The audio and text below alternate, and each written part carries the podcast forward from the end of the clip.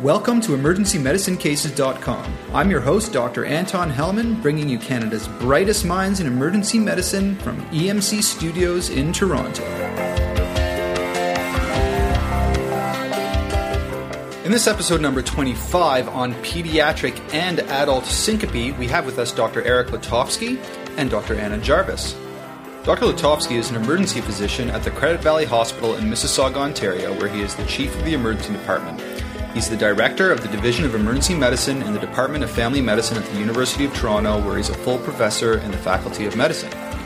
Dr. Anna Jarvis was an emergency physician at the Hospital for Sick Children in Toronto from 1997 to 2010. She's a full professor at the University of Toronto and the Associate Dean of the Office of Health Professions Student Affairs.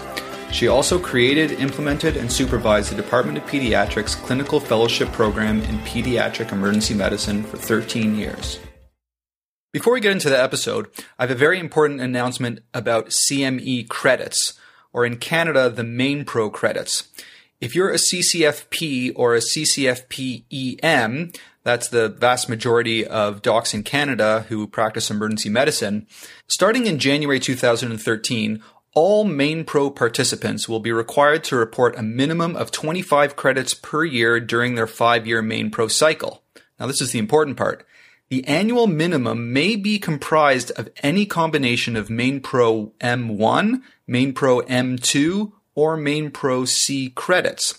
So whereas before you had to claim a certain amount of each, now you can do any combination of the above as long as you have 25 credits per year. So, what does that mean in terms of emergency medicine cases? Well, we have about 25 hours per year of emergency medicine cases podcasts. So, if you listen to your emergency medicine cases podcasts, you can claim your entire requirement of the year by just listening to emergency medicine cases and claiming those credits as M1 credits. Now, if you're American and a member of the AAFP, you can claim your M1 credits as AAFP prescribed credit. Just remember that when reporting to the AAFP, the Mainpro 1 credits earned must be reported as Mainpro M1 credits, not as AAFP prescribed credit. So without further ado, let's get into talking about syncope. Syncope is a symptom. It's not a disease. It has a huge differential diagnosis and by definition always involves a sudden decrease or brief cessation of cerebral blood flow, which leads to the loss of postural tone and spontaneous recovery. When faced with a patient who presents with syncope, there's three key questions that we need to answer in the emergency department. One, is it true syncope, or is it another type of event like a seizure, for example? Two, what's the underlying cause, and is the underlying cause a life threatening one? And three, is the patient at high risk for cardiovascular events or death in the near future? These questions may appear to be simple on the surface, but as you'll see, they require the keen eyes and ears of an astute ED doc, the likes of Dr. Letovsky and Dr. Jarvis. While most patients we see in the ED with syncope have benign causes, there's many lethal causes that we need to be on the lookout for. The four big ones that I always consider first, because they're the most life threatening and at the same time can be challenging to diagnose, are cardiac syncope, which includes dysrhythmia, structural heart disease, and ischemia, blood loss from things like uh, ruptured AAA, GI bleeds, ruptured ectopic, or ruptured spleen, PE, and subarachnoid hemorrhage. While at least one third of the time we can't come up with a diagnosis by the end of the patient's emergency stay, we often end up over evaluating these patients with low yield because syncope can be potentially lethal and the differential diagnosis is broad. There's a ton of variability in the assessment and workup of syncope in the emergency department, mostly because there's no good evidence based consensus on the best approach. But fear not, my EM cases listeners. In this episode, with the help of Dr. Eric Letovsky and Anna Jarvis, having the combined clinical experience of more than 70 years, will provide you with the tools you need when facing even the most challenging syncope cases in your practice. Welcome, Dr. Jarvis. Lovely to be here again. And welcome, Dr. Letovsky. Nice to be here. Great. Let's jump right into our first case then. The first case is that of a 48 year old man with Down syndrome.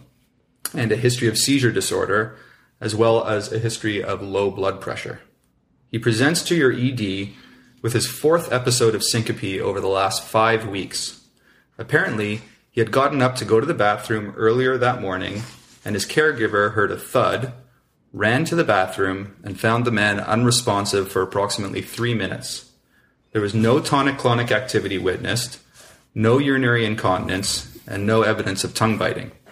It took him just a few minutes to come to, and he returned to his baseline level of awareness quickly. He denied a prodrome of lightheadedness, shortness of breath, chest pain, palpitations, or headache. He was on gabapentin and Tegretol for his seizures. There was no family history of sudden death or syncope. On exam, his vitals showed a blood pressure of 90 over 60 and a heart rate of 58, with no significant orthostatic changes. His neurologic, cardiac, and respiratory exams were unremarkable. There were no signs of trauma. An ECG showed sinus bradycardia at 55 beats per minute. The patient was discharged from hospital with arrangements made for a Holter monitor, which showed a variability in heart rate from 32 to 80, with frequent three second pauses. A diagnosis of sick sinus syndrome was made, and the patient was referred for consideration of a pacemaker. Dr. Jarvis, before we get into talking about syncope itself, we need to be able to distinguish it from other causes of sudden loss of consciousness, like seizure, for example. Can you go through for us how you differentiate a seizure from syncope in the emergency department? This is often difficult. Although syncope is common, and up to 25% of all human beings before the age of 18 will have at least one episode of syncope. When we look at the overall differential of that group, 80%, and in some series in primary care offices higher, there is literally no underlying pathology. So it is in that up to 20% we have to look for another cause. Main thing is the history and this is what is difficult if you do not have astute observers of the event. The history must be that there was some form of prodrome. And the, yes, I know you get prodrome in seizures, but that's an aura. It's a pattern that repeats itself. In syncope, there's lightheadedness or feeling of heat or cold or darkness or ringing in the ears. You want to really try and tease it out. Younger children don't put words in their mouth. Sometimes you can get them to draw a picture. And if they consistently put like uh, lots of dots of colors, maybe maybe they have migraine, right? That's maybe their aura for a seizure, but you can get the history out of them. So the history is one that you have this pattern of they know they're going to faint and then they're unconscious. It is extremely unusual in my experience for the syncope in kids to last less than a minute. You will get histories that it goes on for several minutes and there were multiple events be careful. That's when a helpful soul tries to get them to sit up quickly. That's why their pressure drops again. There has to be a prodrome that they really feel something coming on. They lose consciousness and tone and tone. The vast majority of children with syncope are hypotonic. They lose tone they go right down, collapse, and it's very, very brief. And within five minutes, I would say, the vast, vast majority are absolutely at their normal mental status and communication skills. Don't get them upright too quickly. It's advised they lie down 10 minutes. The motor seizures may be subtle so, was there flicking of the eyelids? Was there minor movements? Was there rhythmic beating of the feet, especially in younger children? It may not be the classical tonic clonic convulsion. Yes, I agree with that. It's often very difficult. It's often a challenge differentiating syncope versus seizures. With seizures, adults with seizures are more likely to bite their tongue than people with syncope. Uh, they often have a longer postictal period as opposed to people with syncope. Patients with syncope tend to regain consciousness much quicker than patients with seizure. It's also difficult because patients with syncope can also have some kind of twitching too. And just because you twitch a little bit doesn't mean you're having a seizure. Just because of the hyperperfusion of the brain, you can have twitching, which sometimes it gets confused with seizure-like activity. So that makes it you know hard to differentiate syncope sometimes. And it's also important to remember that both seizures and syncopal events can have urinary incontinence. So just because someone's incontinent of urine does not mean it's a true seizure. You can become incontinent with a syncopal episode. So what do we need to know about seizures versus syncope? Seizures are the probable cause of about 10% of apparent syncopal episodes, so it can be confusing. They can mimic syncope when the seizure is atypical and not associated with ongoing tonic clonic movements or the seizure is not observed. It's more likely to be a seizure if there's evidence of soft tissue injury at multiple sites, because when you have tonic clonic activity, you can hit multiple areas and get injured, whereas when you have a syncopal episode, it's usually only one area that gets injured. It's more likely to be a seizure if there was a tonic phase before the onset of rhythmic activity, if there was head deviation or unusual posturing during the episode, and generally speaking, if the event lasts more than four or five minutes, it's unlikely to be syncope, and you should search for other causes of loss of consciousness like seizure. Remember that both seizures and syncope can cause urinary incontinence, so that doesn't really help us distinguish them. There was a scoring system that helped to predict the diagnosis of syncope versus seizure in 2002 out of the Journal of the American College of Cardiology. And they assigned points to certain historical features. So, for example, tongue biting got two points, a feeling of deja vu got one point, associated emotional stress got one point, head turning during the event got one point, unresponsiveness or unusual posture or limb movements or amnesia got another point. Confusion after the event or a post-ictal state got one point. And two points were taken away if you had syncopal type symptoms like lightheaded spells or sweating before the event, and the event was associated with a prolonged sitting or standing. A total point score of one or greater suggested a seizure, and if the score was less than one, the likelihood was that it was syncope.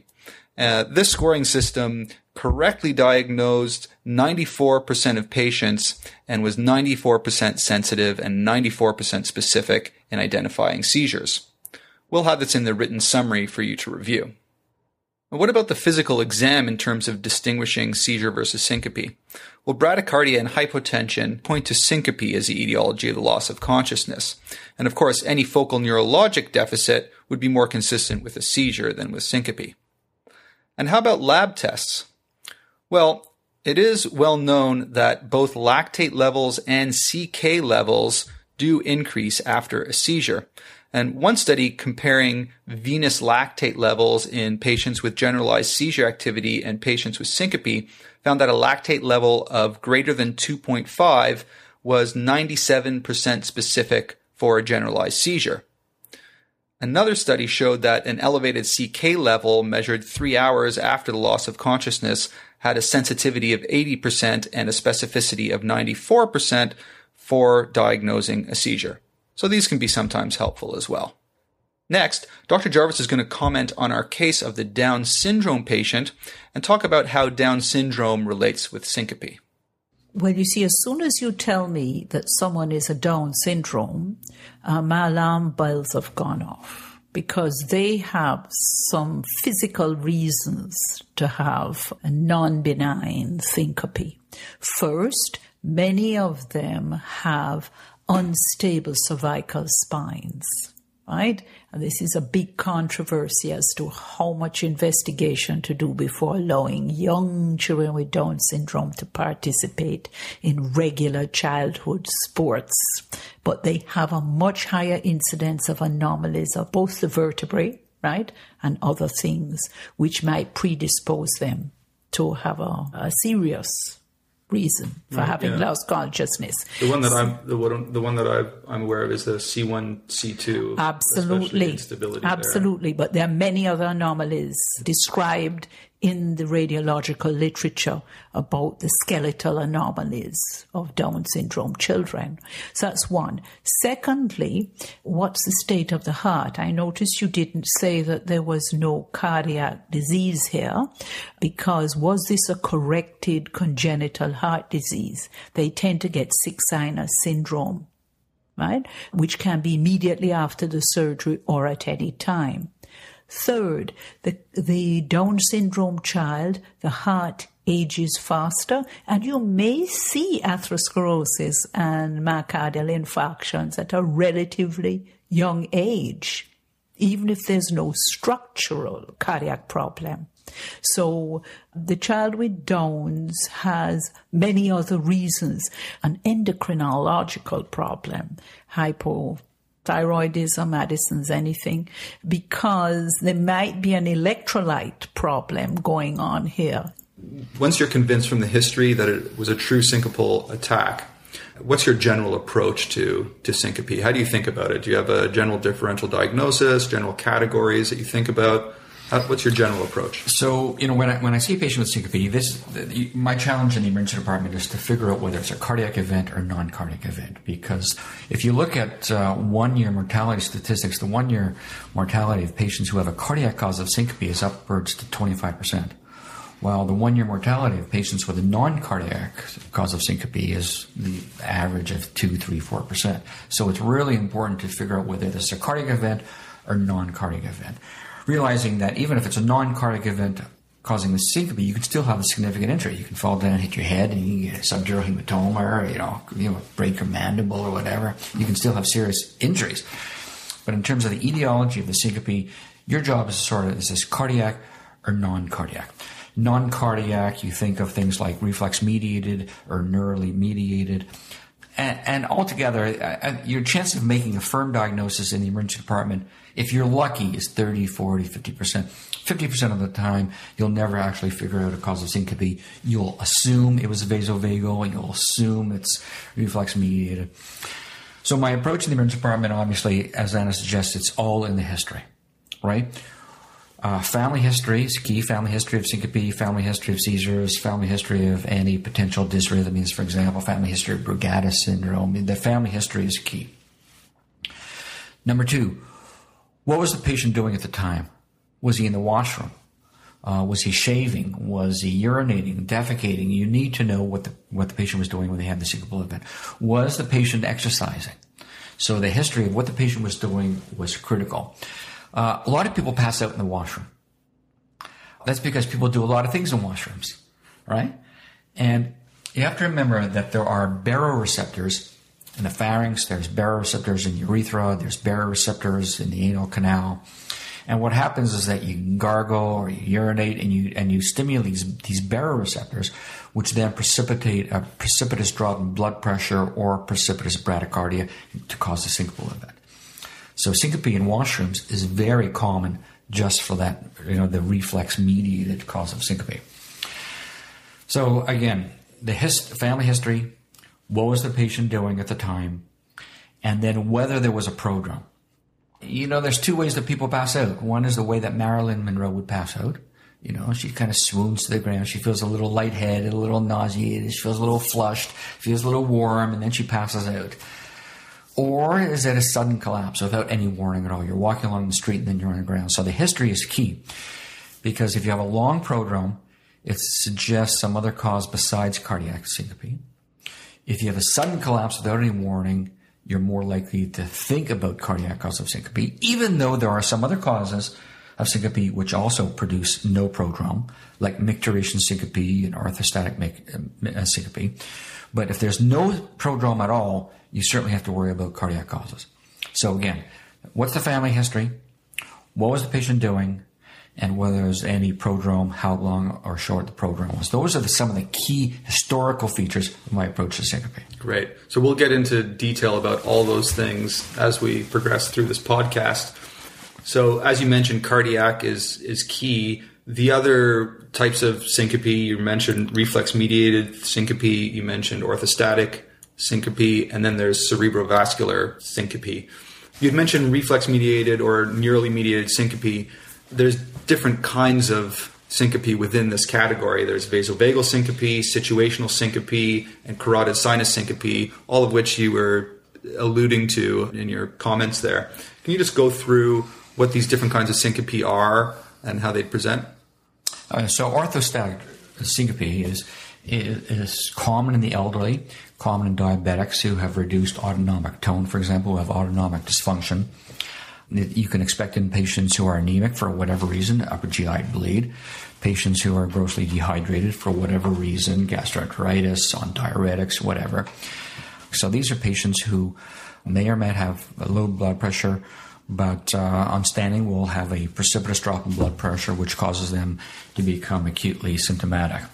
Uh, again, it's common in the elderly, common in diabetics, and co- common in patients who are volume depleted. So it is important to take orthostatic vitals in the in the emergency department, remembering that just because someone has an orthostatic drop doesn't mean that that necessarily is the cause of the syncope. I mean, if you take orthostatic blood uh, vitals on all your elderly patients over 75, probably 30, 40, 50% of those patients will have some kind of orthostatic drop of greater than 10 millimeters mercury. So just because they have your elderly patient has an orthostatic drop doesn't necessarily mean that that's what's precipitated the syncopal episode. But certainly in the emergency department, if you do a static vital signs and it reproduces their pre- syncopal or pre-syncopal symptoms, certainly you have to go. Then it, it leads you to to a, a diagnosis. And then with the reflex mediated, so these the, these situations are typically in the washroom. Micturition syncope, defecation syncope, uh, patients who pass out while they're brushing their teeth, they're gargling. again, what happens is that the baroreceptors in the mucosa get stimulated. You get a profound drop in blood pressure or pulse, and you get a syncopal episode, and, and, and often without warning. Micturition syncope often uh, has no prodrome at all. And then carotid sinus hypersensitivity uh, not a real common event. I don't see it very often. I haven't seen it very often in, in, in over 30 years of practice. But uh, it's characterized as patients, again, shaving, you wear a tight collar, you turn your head suddenly, and it can stimulate receptors in the neck that can cause, again, hypotension or profound bradycardia, causing a syncopal episode. And the, the last category of syncope that I had mentioned was CNS causes of syncope, cerebrovascular syncope. Can you explain first how common or uncommon these true CNS causes of syncope are and which causes we should be on the lookout for? Well, in my clinical experience, CNS causes, true CNS causes of pure syncope alone, without any symptoms or signs, with any other symptoms or signs besides the syncope, is actually quite rare. Syncope in TIAs is actually quite rare by itself. Stroke, quite rare. You can get syncope in subclavian steal syndrome which is a syndrome where you get a, uh, a stenosis in the proximal part of the subclavian artery, so that when someone's exercising vigorously with the ipsilateral arm, you get what's called you get a steal from the from the ipsilateral vertebral artery coming downwards, a retrograde flow down the vertebral artery to help uh, increased blood supply to that arm, and you can get a neurological event. Uh, it's extraordinarily rare. In 32 years, I think maybe seen once or twice cases of subclavian steal syndrome. It's very rare, patients rarely present to the emergency department uh, with subclavian steal syndromes. So, uh, you know, it's not a real common event. It's actually quite a rare event by itself, uh, uh, secondary to a cerebrovascular etiology. So, Dr. Letovsky, you had mentioned all the key parts of uh, the history and how important the history is in patients who present with syncope. Dr. Jarvis, uh, could you tell us about what you look for in the history in children with syncopal episodes? Sure. Only 2 to 6% of syncope in childhood is a presentation of a cardiac problem. But that is the critical group to identify. Obviously, we don't want to be doing intensive, invasive, and expensive investigations on everyone else if it's only 2 to 6%. But these are the ones we want to pick up. So on the history, we go even further, quite apart from I endorse everything Eric said. What were they doing? What was their body position? You have to get the parents away and find out if the kids have recently smoked their first joint of marijuana or tried something at a party. The parents may be unaware. Then in the family history, we have to push for early deaths. Now, when you say early deaths, oftentimes the family just say, oh, Uncle Joe died while swimming a race. They don't realize that Uncle Joe was a prize swimmer and this was shallow water and he should not have died. So you need to actually ask the questions, not just sudden deaths, but has anyone died while swimming or exercising? Pacemaker insertion in people who have not had heart attacks. That's another one. Sudden deaths, SIDS. It's amazing to us how many times when there is a child, an infant, who dies of SIDS, that the grand, that's the first time the parents know they had a sibling who died of SIDS as well. Because it's something that's buried, it's not discussed. So we push even harder.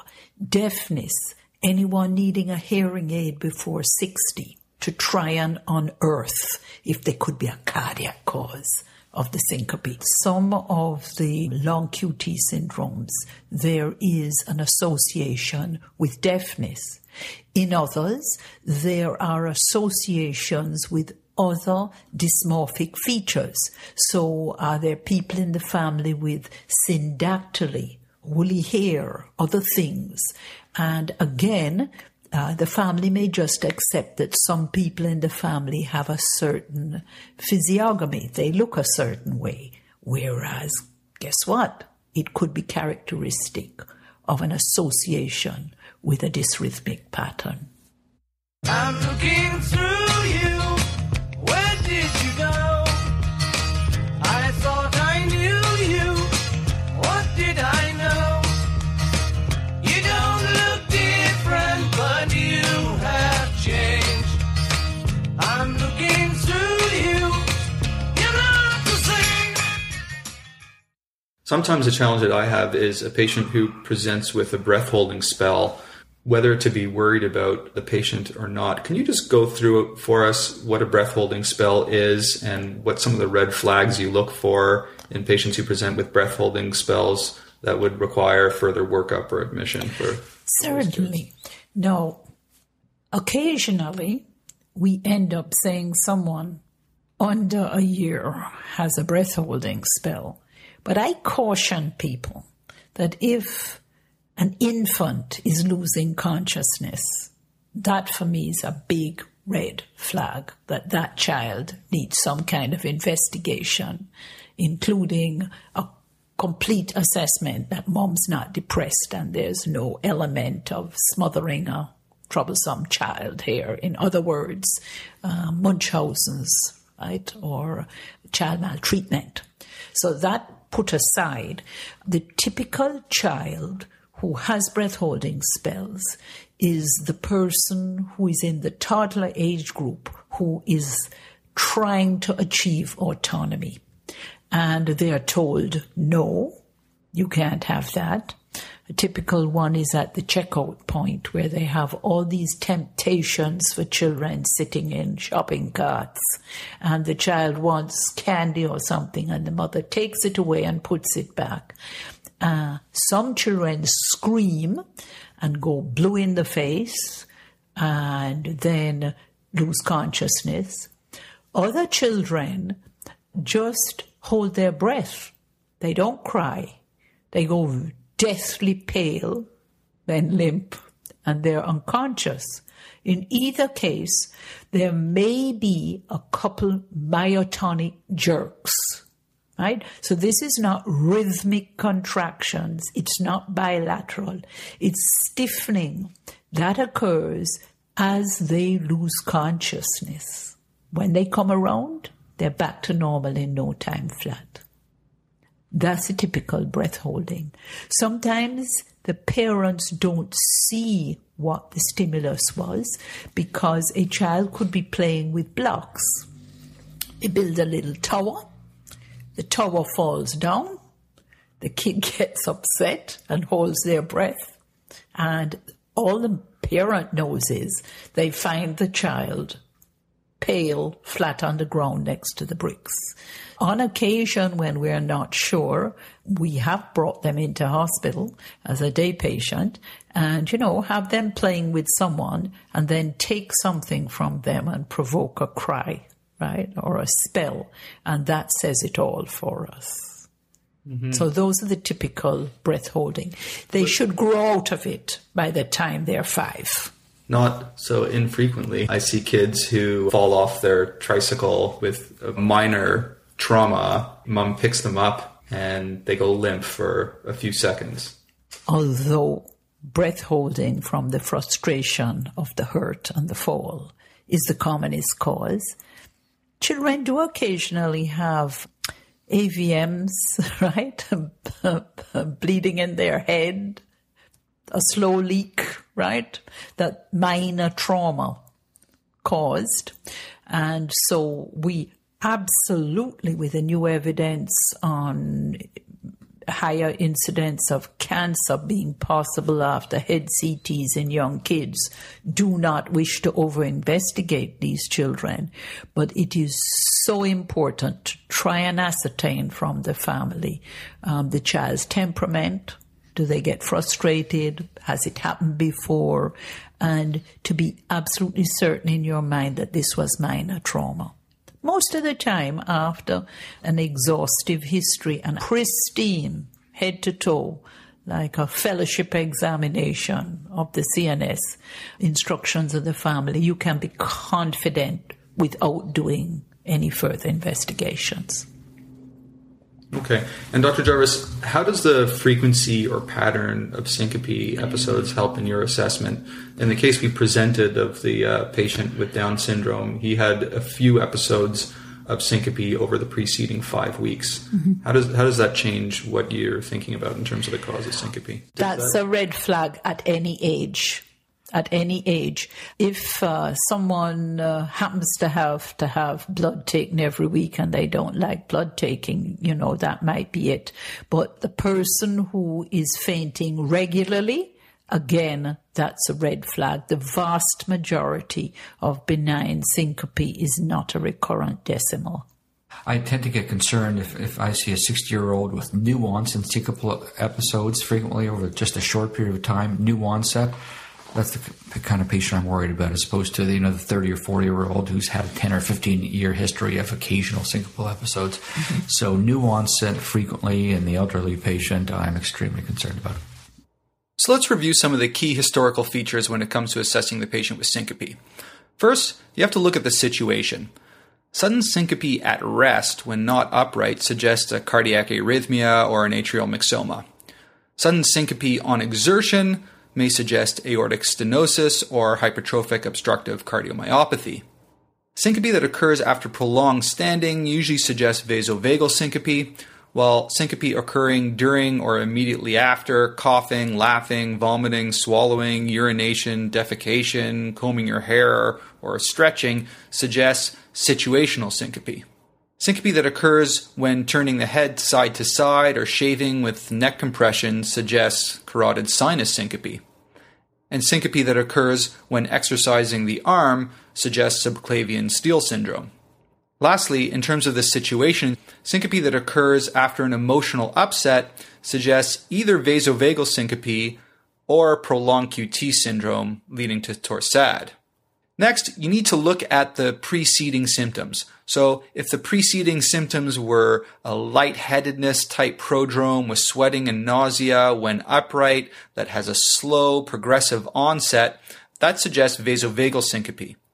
Preceding palpitations may suggest a cardiac arrhythmia, while preceding or accompanying dyspnea may suggest a pulmonary embolism or cardiac tamponade. Syncope associated with a sudden headache suggests a subarachnoid hemorrhage, while syncope preceded by chest pain may suggest an MI or again a PE or cardiac tamponade, as well as a dissection or mitral valve prolapse. If the syncope was preceded by back pain, that suggests a dissection of the aorta or a leaking abdominal aortic aneurysm. For the woman of childbearing age, if they present with syncope preceded by belly pain, you need to think about ectopic pregnancy. And don't forget to ask about black stools or melena that would suggest a GI bleed as a cause for the syncope. Lastly, ask about fluid loss like vomiting, diarrhea, or excessive sweating in combination, especially with a poor intake, which may suggest hypovolemia or orthostatic hypotension. Remember that taking a family history is key. Sudden unexplained death, deafness, congenital heart disease, metabolic disorders, MI at young age are all important family history points to ask about. Family history is also important in that up to 90% of kids with vasovagal syncope will have a family history of the same. And finally, any child who has a decreased LOC for whatever reason, you always have to consider non accidental trauma. So we've talked about the history. Let's move on to the physical exam in particular. Dr. Letovsky, in general, what do you look for on the physical exam when you're assessing patients who present with syncope? Well, the physical examination all starts with the vital signs. That's what we they're vital. That's why we call them vital signs, right? It all starts with the vital signs, and you you got to make sure you look at all the vital signs. And when I say vital signs, the vital signs include all the four big ones, but also O2 saturation and blood sugar, right? You need to have a blood sugar on any patient who has a syncopal episode. You don't want to miss something as simple as hypoglycemic event. So we first you got to look at the, at the vital signs. You want to see if this patient's febrile. You want to see if the patient's bradycardic or tachycardic. You want to have a good look at the blood pressure. And I, and I do believe that although we talked about the uh, utility of orthostatic vital signs, the limitations of orthostatic vital signs, I do think that a good set of orthostatic vital signs should be obtained on patients who've had a syncopal episode. You lie them down, do the blood pressure, you sit them up, then stand them up, and then a couple of minutes later, you take the blood pressure again. So I think it starts with the vital signs. When it comes to orthostatic vitals, I think it's important to know that they're neither sensitive nor specific as a cause for orthostatic syncope. On the other hand, orthostatic vitals are recommended by most guidelines on syncope. But do remember that the presence of orthostatic hypotension does not rule out other causes of syncope, particularly prolonged QT syndrome. Patients with prolonged QT syndrome often have an orthostatic drop. Dr. Letovsky is now going to continue with his pearls of the physical exam. Second of all, what do they look like? Any obvious injuries? Even a benign cause of syncope can produce a serious injury. Well, you can fall down, you, you, hit your head, you get a big laceration, you get an epidural, you get a subdural hematoma, you can crack a tooth, you can break your mandible. I've seen patients who've broken their mandibles after syncope episodes. So you can have significant injuries even though the cause of the syncope is benign. Patients who have seizures can dislocate their shoulder. You can get a posterior shoulder dislocation in patients with seizures. So you need to look for other obvious causes, uh, any obvious injuries that you need to address uh, in association with a syncopal episode. And then look at the tongue, obviously, because if there's a, if the tongue was bitten, maybe you're looking at a seizure and not a true syncopal episode. And then if there's no other obvious injuries, after the vital signs, you want to do a good cardiac examination. You want to good, do a good neurological examination, and then you might want to do a rectal examination depending on the situation. Now, when I say cardiac examination, I mean looking at the neck veins, looking for distended neck veins, which can be a you know a sign that we see in cardiac tamponade or massive pulmonary embolism. And you want to have a good listen to the heart sounds because you don't want to miss a cardiac murmur in the emergency department in patients with syncope episodes. If a patient has aortic stenosis and they are now having a new syncope episode, it's a predictor of short-term mortality. So you don't want to miss a heart murmur in patients with syncope. And our emergency departments are very noisy atmospheres. They're very noisy environments. So these patients should be taken into a place where you can have a good cardiac examination. You need to tell everyone around you to be quiet. You need to have a good listen to, to the heart for heart sounds, for listen for, for murmurs. So listening for murmurs in your patient with syncope are important for two reasons. One is an outflow murmur that increases with Valsalva is HOCM until proven otherwise. And secondly, critical aortic stenosis, which, if it presents with syncope, has a very, very poor prognosis, can sometimes be picked up by just hearing that new systolic murmur. Then the neurological examination should be thorough. And then you may want to do a rectal examination looking for melena blood in patients who have an orthostatic drop. So those are the fundamentals of the physical examination.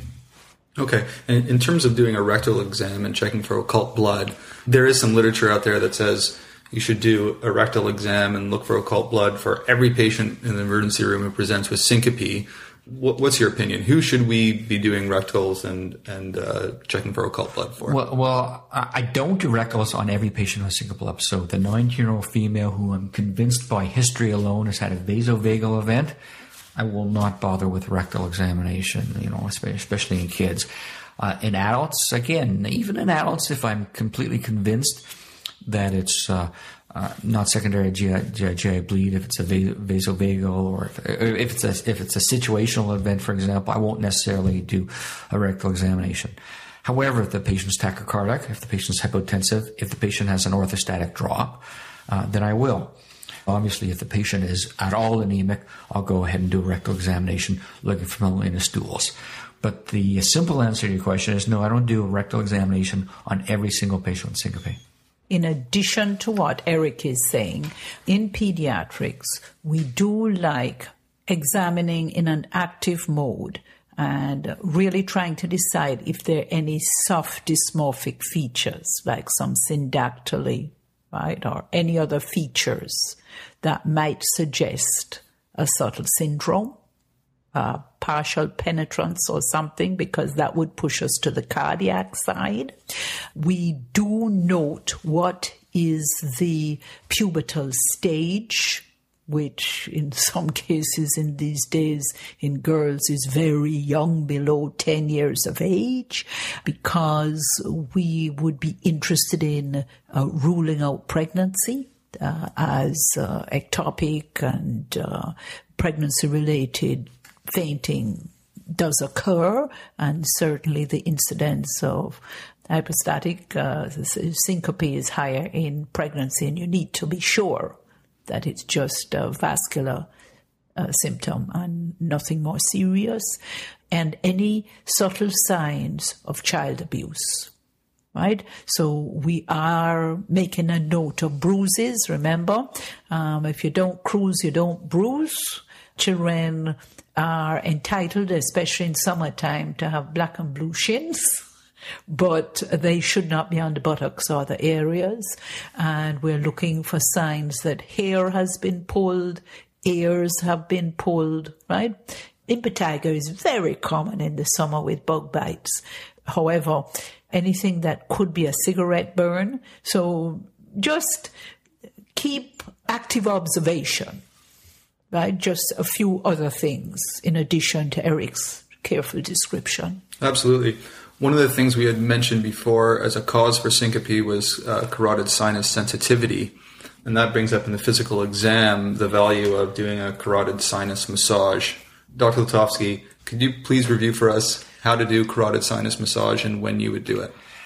Well, the whole objective of doing a CSM in the emergency department is to see if patients are have you know hypersensitive carotid sinus, and if by chance uh, that may be the cause of syncope. I have to tell you that I don't do CSM in the emergency department.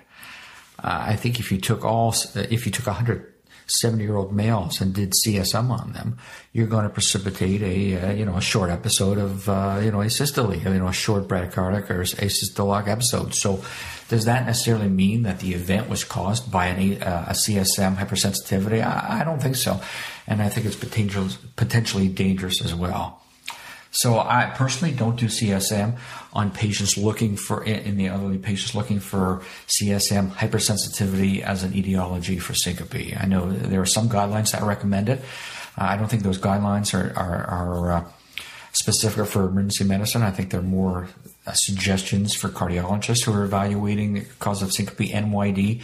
So you're um, referring to the, the European guidelines. Uh, exactly. Those aren't emergency medicine specific guidelines. If you're going to induce a possible asystolic moment, uh, symptomatic bradycardia, you have to be prepared that you would have pacer pads on, uh, your defibrillator at the bedside, and these things. So again, uh, I think that is for more detailed testing in someone you have concerns about. Mm-hmm. In case you want to go by the guidelines, uh, the European guidelines from 2009, they do recommend it in patients over 40.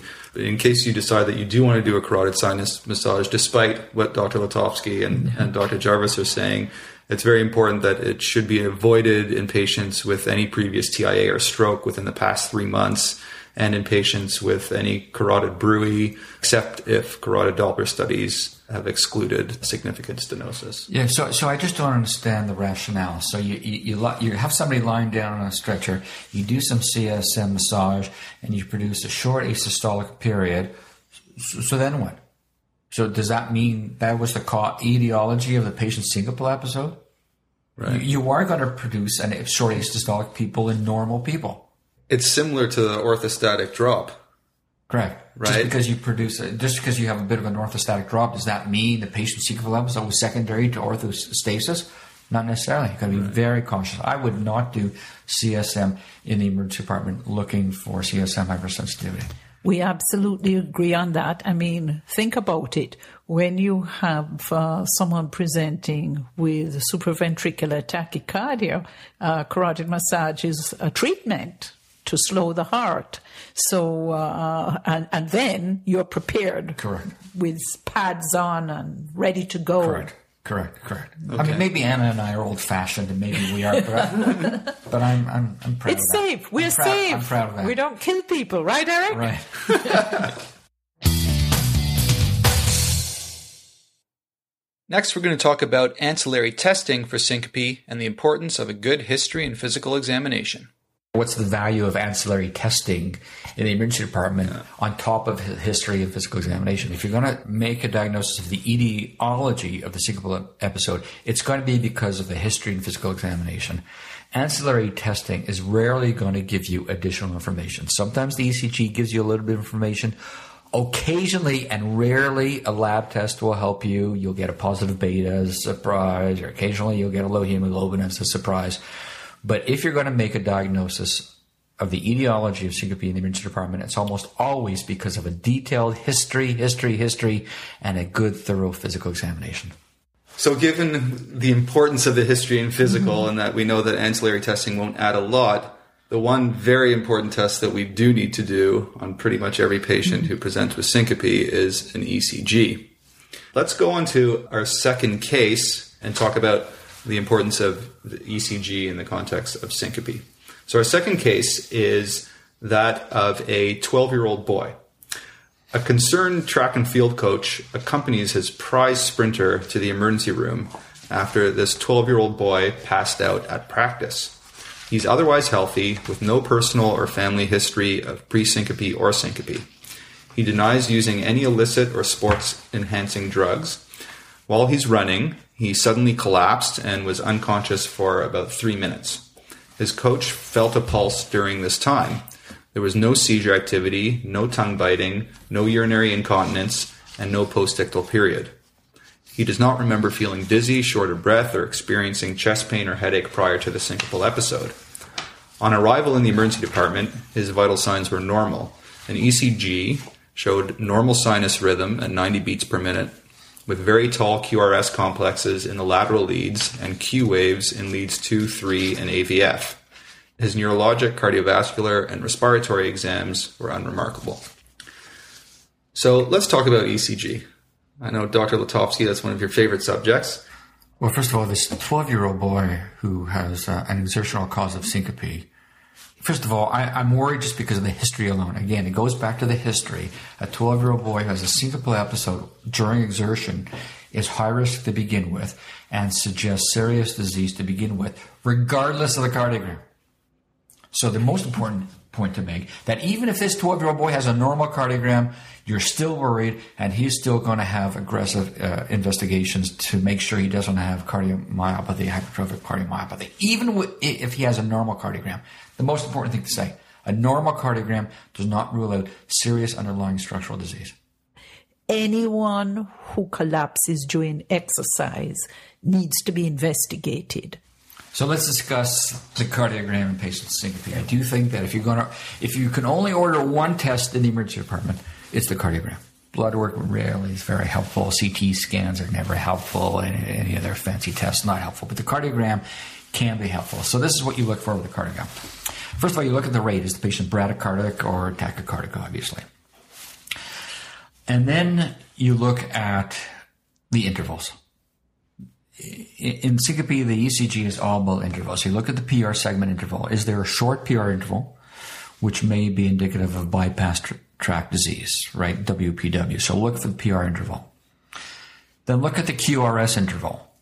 Any evidence of interventricular delay, right bundle branch block, or left bundle branch block. So look at the QRS interval. Then look at the QT interval. Is it long or is it short? So the ECG is all about intervals, the PR segment, the QRS segment, and then the QT interval. Um, obviously, you're going to look for T wave changes, T wave elevations. For example, in Brugada syndrome, not only will you have a bundle branch block, you'll have a wide QRS, but you'll also have ST segment elevation, which looks like a little mountain or some other abnormal configuration of the T waves. So, the important principles, the important things to look for in a cardiogram are the rate, the intervals, any ST segment deviations, either elevation or, or, depression, T wave changes, and again, any presence of Q waves. In this child who has presence of Q waves, again, it suggests the presence of a cardiomyopathy. So it's very careful to have a good detailed look at the 12 lead electrocardiogram. If a patient of any age has collapsed during exercise because the initial cardiogram may be normal, I strongly suggest that for the duration of the time the person is in your emergency department, you put them on a monitor because, you know, uh, we all have long waits. Let's be honest. If you get the patient, you have your nurses educated that as soon as they come in, this was exercise induced, that means a monitor. And that way, if they throw off occasional dysrhythmia or something, it will be picked up because sometimes these things are intermittent. He was exercising. It might have been during a hot spell. You might want to do some electrolytes, right? That kid could be there for several hours. And uh, by putting him on a monitor, you may pick up something and have less argument with your uh, consultant. So that's a, a general approach to ECGs. Let's let's dig in a bit deeper. Let's start with the the bradydysrhythmias. Can you just review what kind of bradydysrhythmias in particular are likely to cause syncope? Well, first of all, if it's a sinus bradycardia, you, you can you can get some symptomatic from a, a, sinus bradycardia if the patient's taken an overdose of beta blockers, for example, or calcium channel blockers. Then you can get AV blocks, second degree, usually type 2, or third degree block. Uh, it's rare for Wenckebachs to produce syncopal episodes, but certainly second degree, type 2, or third degree heart block can precipitate syncopal episodes. And then what about the tachydysrhythmias? Which of the tachydysrhythmias are more likely to cause syncope? Which ones are yeah, usually so, not involved? Yeah, so ventricular tachy- tachydysrhythmias are much more likely to produce syncope than atrial tachydysrhythmias.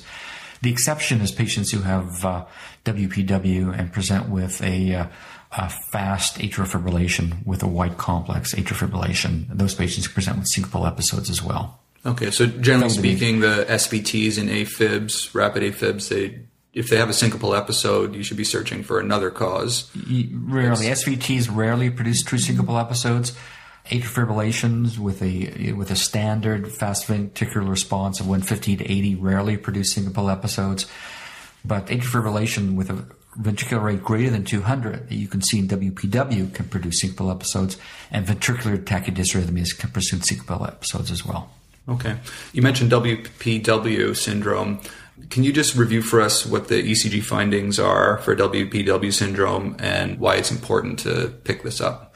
The uh, pathognomonic ECG findings, if they exist, remembering the ECG can be normal, and you, right, and the ECG can be normal, but if you're going to see anything on the cardiogram, you'll see a, a short PR segment and a delta wave, which is some slurring of the initial phase of the QRS complex.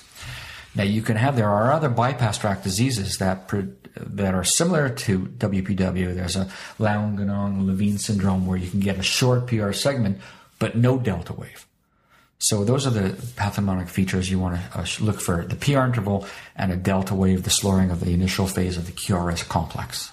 Okay, and both of these syndromes are susceptible to various kinds of supraventricular uh, tachydysrhythmias, including ones that may or may not cause syncope. Correct. They, uh, these these kids who have WPW are at risk for SVT, but they're also at risk for atrial fibrillation with aberrant conduction.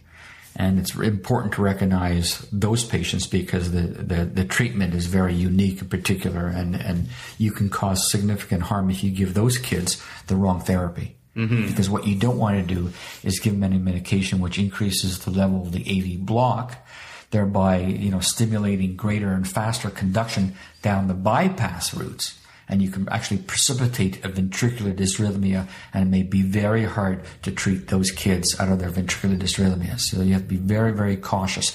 So anytime you see an atrial fibrillation with a ventricular rate greater than 200, you should always assume that the patient has bypass tract disease. This is anecdotal, of course, but I've never seen an SVT present with syncope. It's just not part of the presentation. If they have lost consciousness or have altered level of consciousness, it's because they've been going for so long. They're dealing with poor cardiac output. So you see everything else on the physical exam that really goes with it. I am going to beg you listeners, I am begging you to have a chart of normals on your person or on your whatever little electronic device, external brain you use.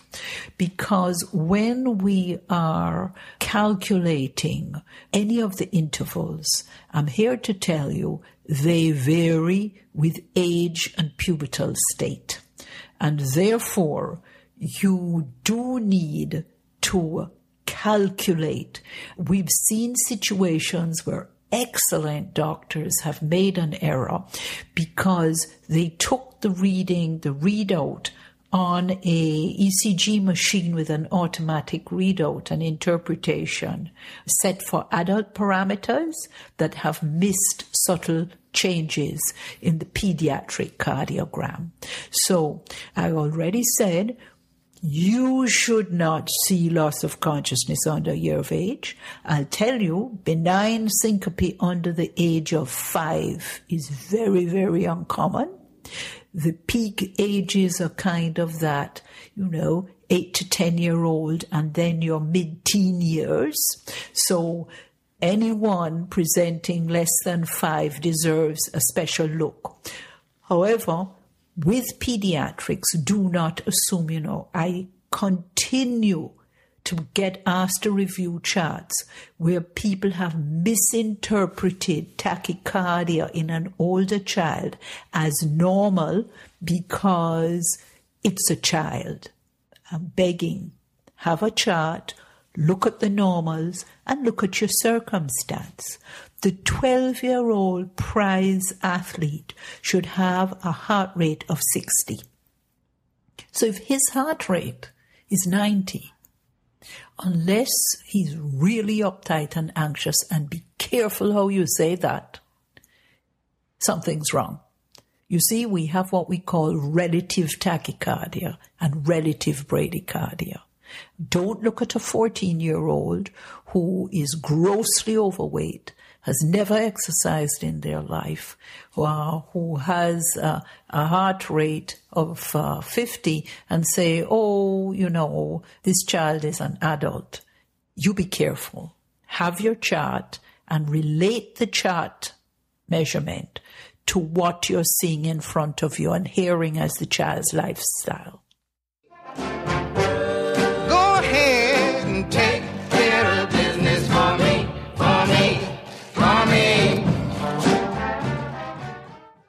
When talking about cardiac causes of syncope, yep. they can be divided into dysrhythmias and structural heart disease. Sometimes they have both. Some of the structural heart diseases that we need to think about in patients with syncope are valvular disease, such as aortic stenosis that Dr. Letovsky mentioned, pericardial tamponade, atrial myxoma is another cause, PE, which we've mentioned, MI, and aortic dissection. In young athletes, the, the most common structural heart disease leading to sudden death is hypertrophic cardiomyopathy. There's also anomalous origin of coronary artery, there's myocarditis, and others. The most common of these is hypertrophic cardiomyopathy, and it can present with syncope. In, fact, it, it often presents with syncope. Can you review for us what hypertrophic cardiomyopathy is and what the ECG findings are? Sure. No, like all things in pediatrics, there's a whole range of presentations and there's a range of pathology. Basically, the child doesn't suddenly develop a large heart with every single muscle affected. So there is a whole range where you start to see presentations, usually in the early teens, depending on pubertal stage, up to early adulthood. Um, you may have cardiomyopathy, and if you never exercise or stress yourself, you may not present till your child collapses. So it can be everything from a physically, anatomically, diffusely affected heart with no symptoms to the child who presents with moderate anatomical change and histological changes. However, when you get increase in muscle size of the upper left ventricle, you get outflow tract obstruction. So when the child exercises and actually needs an increased cardiac output, the child suffers from basically a loss of blood flow and they suddenly collapse. So that's how we see them coming in.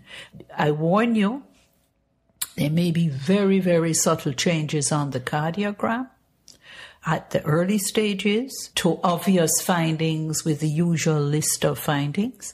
However, anything that suggests left larger QRS complexes, right? Left heart strain, left heart increased work, anterior lateral leads, you've got to find a reason for them. Our 12 year old star sprinter was diagnosed in the emergency department by a very astute emergency physician with syncope, likely secondary to hypertrophic cardiomyopathy based on the ECG findings and the presentation. Uh, he went on to have an echo that confirmed the diagnosis. He was started on propranolol 200 milligrams daily, and was referred for consideration of surgical myectomy, which is the treatment of choice for hypertrophic cardiomyopathy.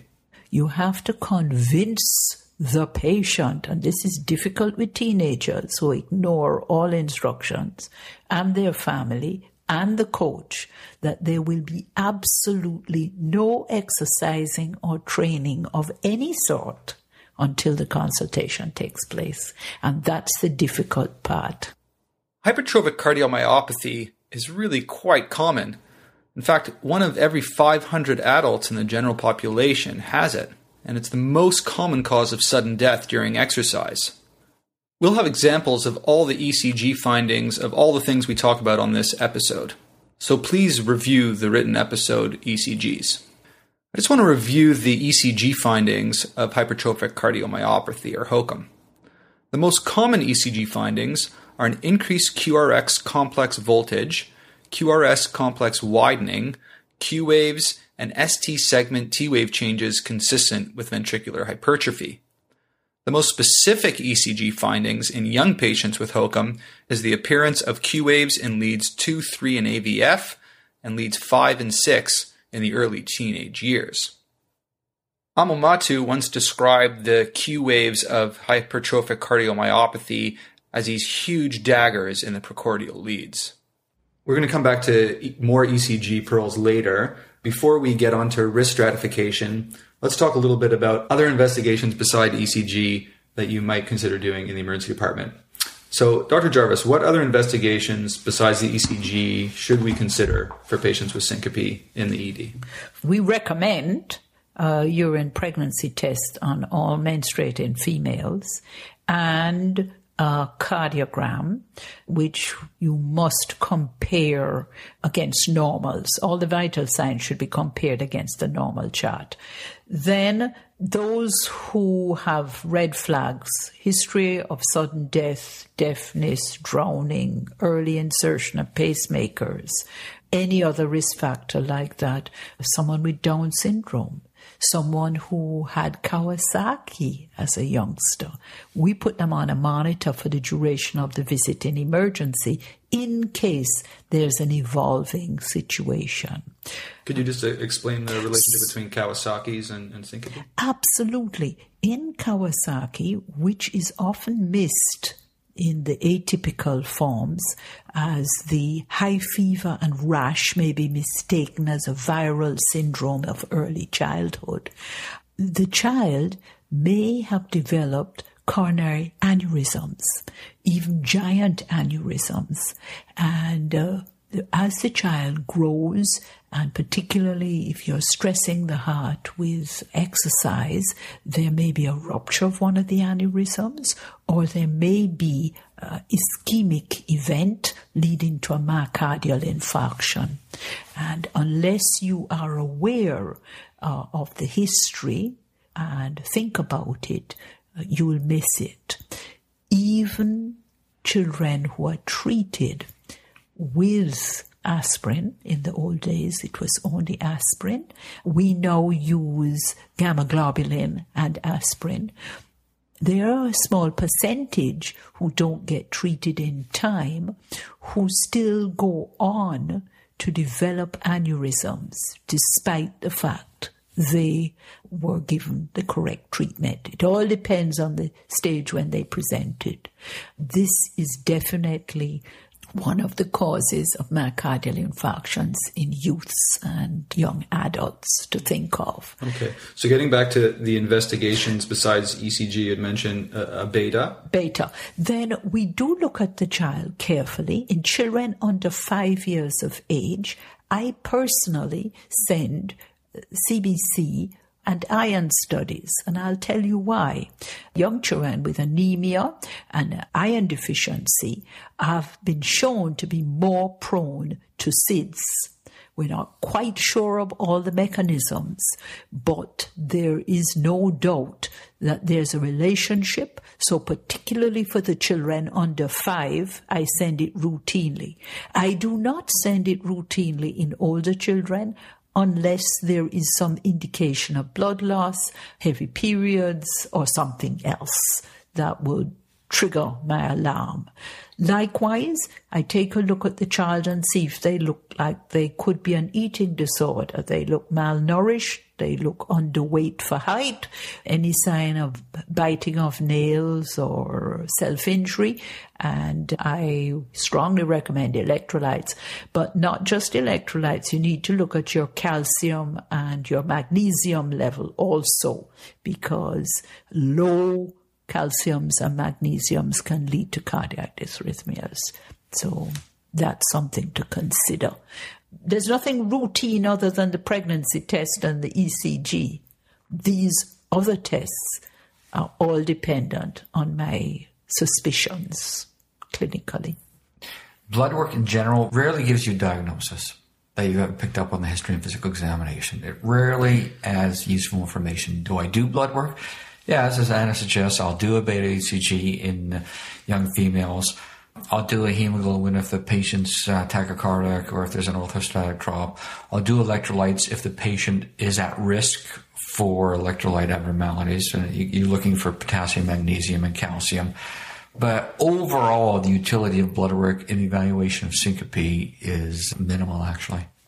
And this is presuming that all of you have followed Eric's advice and done the stat blood glucose as a vital sign at the beginning. I tell you, I've been fooled a couple times in people who have fasted for long periods or have just been eating minimally and have been into a heavy contact exercise sport.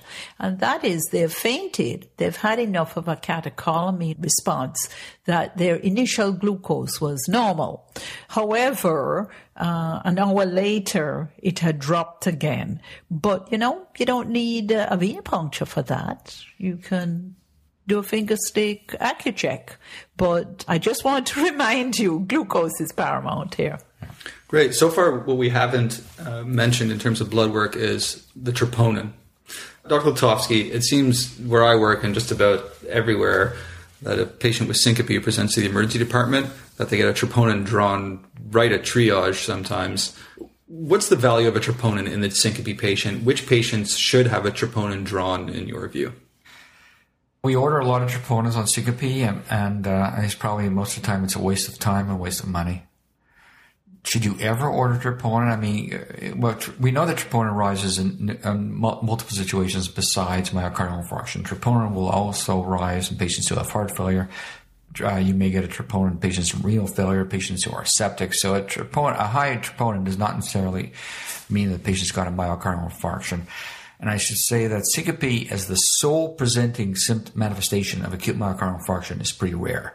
Without an associated chest pain, without associated shortness of breath, just syncope alone without any associated symptoms would be a very, very rare event for acute myocardial infarction.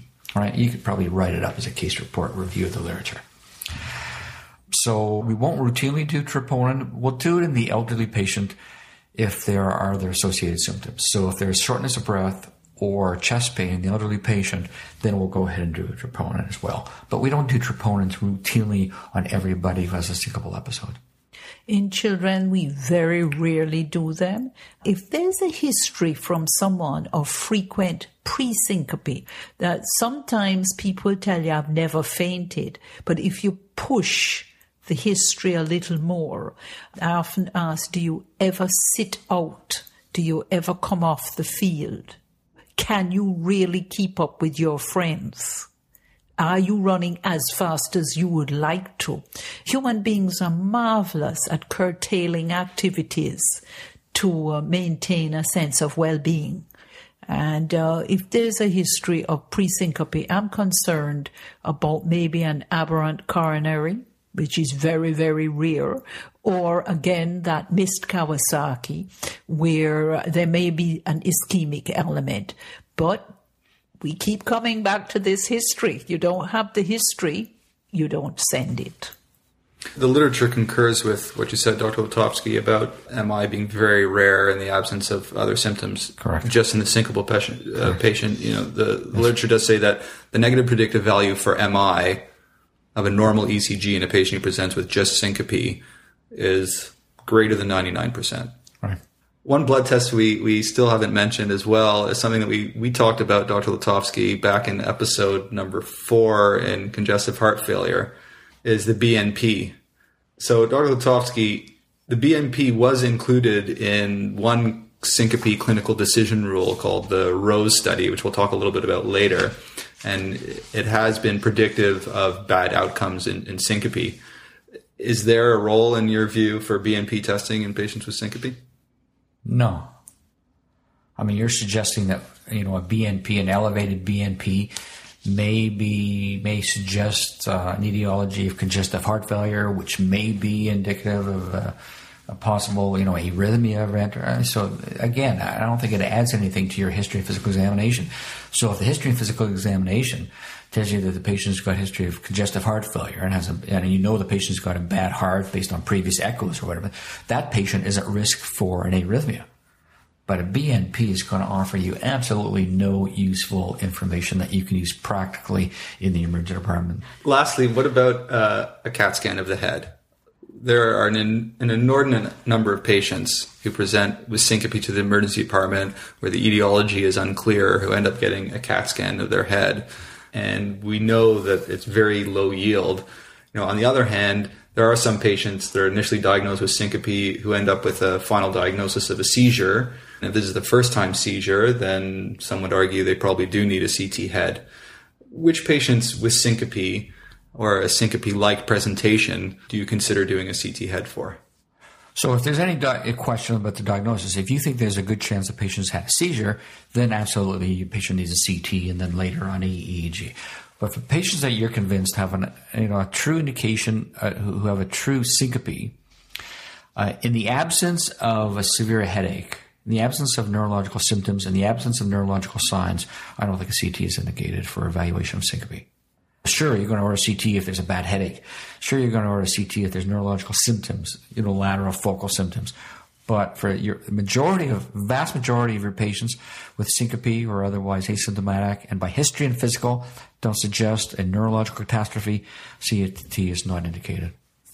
So, may I say that in children we do even less CTs because a CT is not, I'm going to repeat that, a CT is not indicated if you suspect a, if someone you suspect it was a seizure rather than syncope because there is no evidence anywhere that a brain tumor in a child has ever presented without neurological findings or complaints. So if the child has been doing well at school, hasn't had headaches, isn't behaving differently, isn't uh, drinking a ton of water or you're suspecting a pituitary problem or you think that the child uh, lost consciousness and fell out of a tree off a monkey bar or something and you're worried about an intracranial event causing the fall, you should not do a CT of head just for syncope. If you think the child had a seizure, then uh, you need to organize an electroencephalogram. I know this is different to adult teaching, and I personally, unfortunately, know adults who've presented with a seizure and had a massive inoperable brain tumor as the cause. Uh, but in kids, you've got to find something else. Mm-hmm. So, just to clarify that, in children, even if you're convinced that it was a seizure and not syncope, for a first time seizure, afebrile, unless there's focal neurologic deficit or an obvious neurologic lesion based on the history and physical, that is CT is not indicated in the emergency department. Absolutely. Okay. And that would contrast with adults. An adult with a new seizure, first time seizure, we, we would get a CT scan. You would get a CT. In terms of ancillary testing, the yield of blood tests in detecting the cause of syncope that was not already established on history, physical, and ECG is only about 2 to 3%. And that detects mostly electrolyte or metabolic abnormalities that cause seizure. In general, blood tests like hemoglobin, electrolytes, troponin, and beta HCG are required only if there's a clinical suspicion of things like occult hemorrhage, arrhythmias or seizures due to electrolyte or metabolic abnormalities, MI, or ectopic pregnancy. A hematocrit of less than 0.3 is one of the risk factors in the San Francisco syncope rule, but again, it isn't necessary unless there's a clinical suspicion for GI bleed or you get back a surprise low hemoglobin. So we've talked about history, we've talked about physical, we've talked about ECG and other tests we might consider in the emergency department. Let's move on to risk stratification. This is where we end up having to make a lot of decisions and ends up being very difficult sometimes because we have a lot of patients who present with syncope who are not sure about the cause. We don't find anything in the emergency department that would make us particularly worried on the ECG or on the basic blood work that we've done. So we need to figure out which of these patients can go home, which of them can stay, which ones are we worried about, which ones aren't we worried about. How, in general, do you risk stratify your patients with syncope in the ED?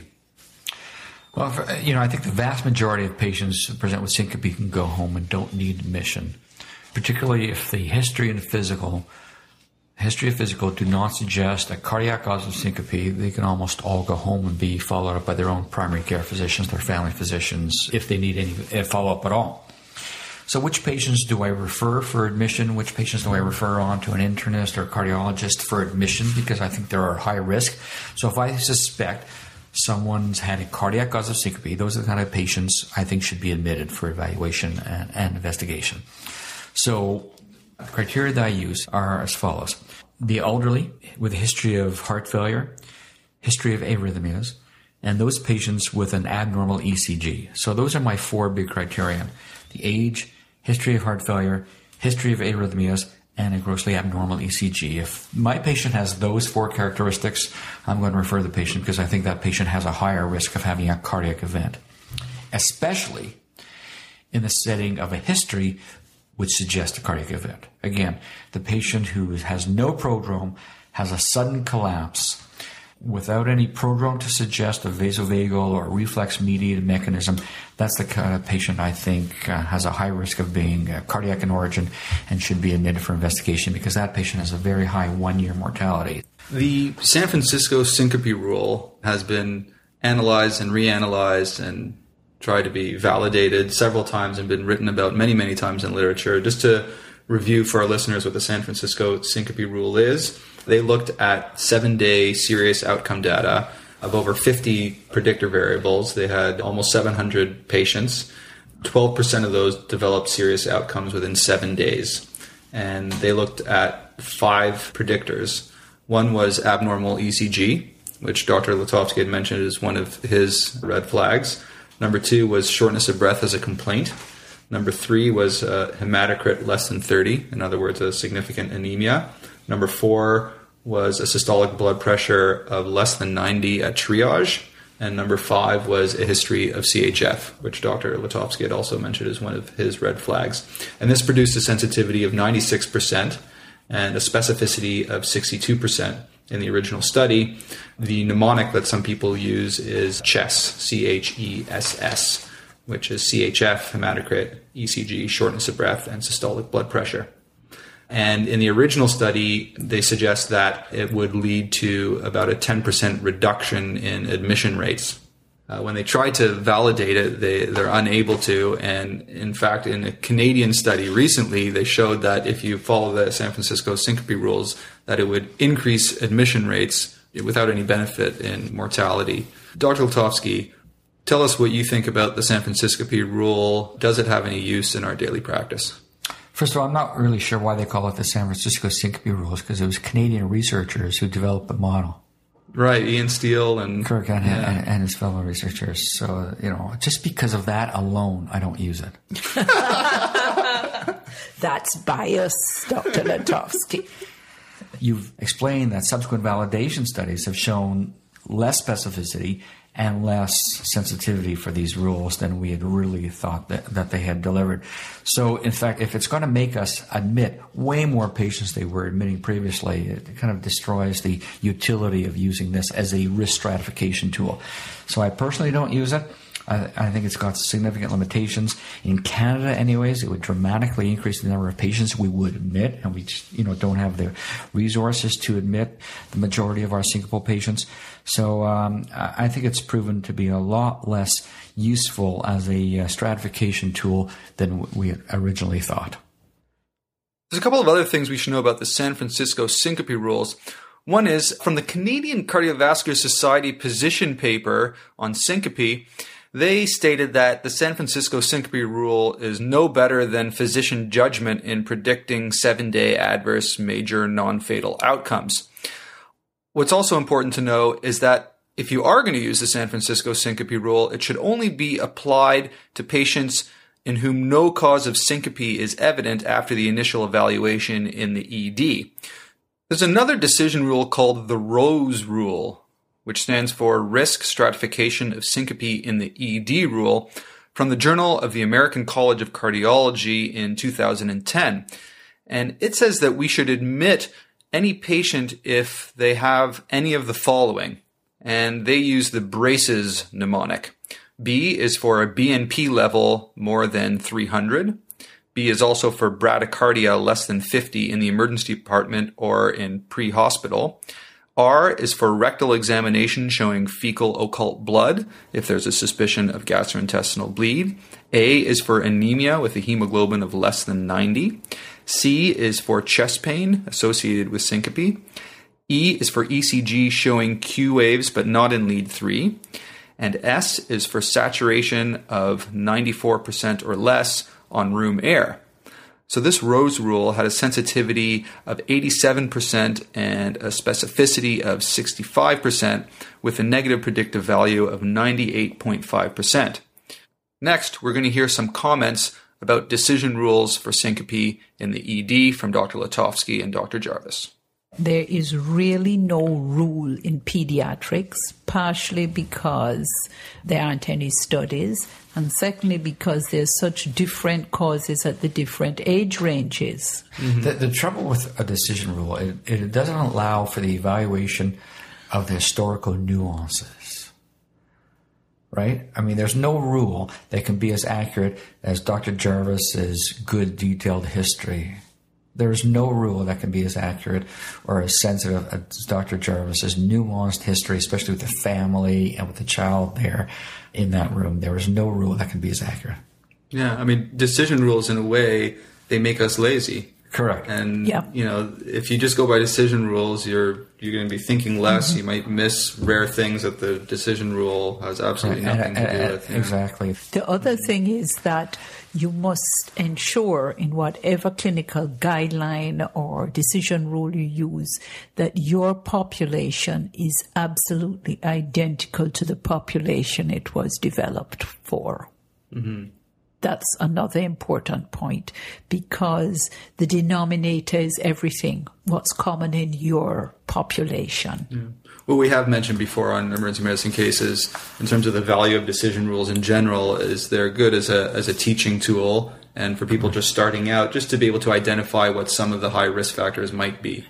Correct, and, and you have to remember that some patients lie outside of decision rules, but you might still refer for admission too because of social reasons for example, the family, the young uh, single mother, who young single mother, very young single mother, whom you're questioning the reliability of her coming back for an outpatient appointment. Those are the kinds of things that you might take in consideration. The 85 year old with a sudden syncope episode who you think may be cardiac but lives alone. Uh, and even though he doesn't have the other criteria of heart failure, dysrhythmias, or non-normal ECG, if he lives completely alone, even though he wouldn't fit admission by a, a, decision rule, you have to consider those social reasons for admission as well. And nobody can ever put that into a decision rule. Absolutely. Up until now, we've really stressed the importance of the history and physical exam and that ancillary tests are often not needed unless there's a clinical suspicion and that going by decision rules may not be such a great way of deciding who should be admitted and who needs further testing. Next, we're going to talk about unique situations not covered by decision rules that might require further investigations and or admission. Uh, there are some unique situations that I think warrant a bit more investigation and perhaps an admission. For example, if there's any shortness of breath or palpitations, you have to always consider the possibility of a pulmonary embolism.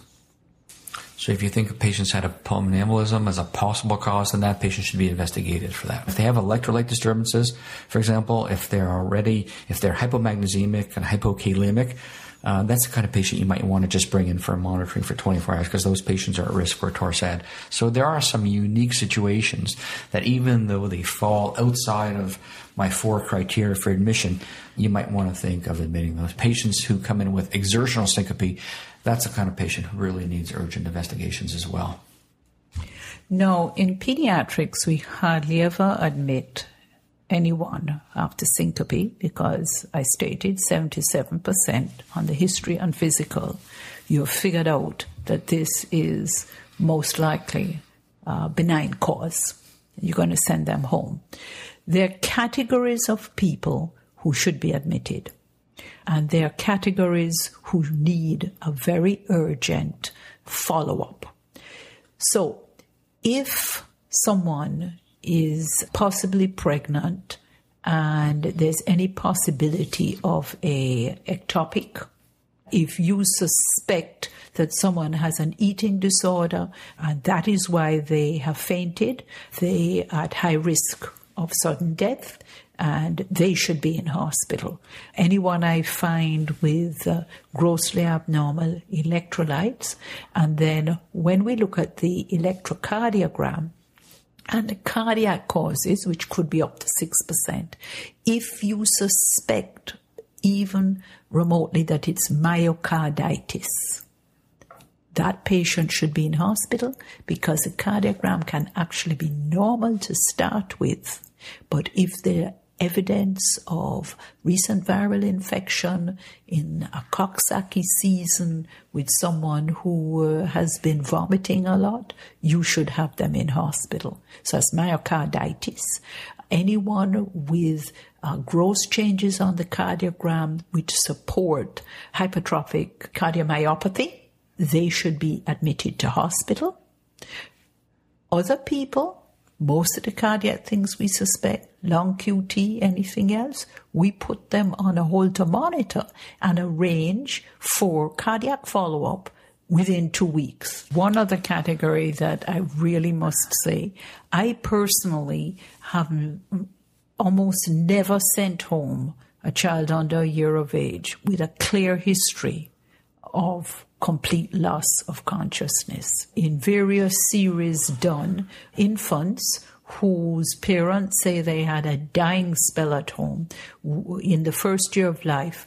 I personally have seen this turn out to be aortic rings, right? So when the child started solid food, there was compression of the aorta, right?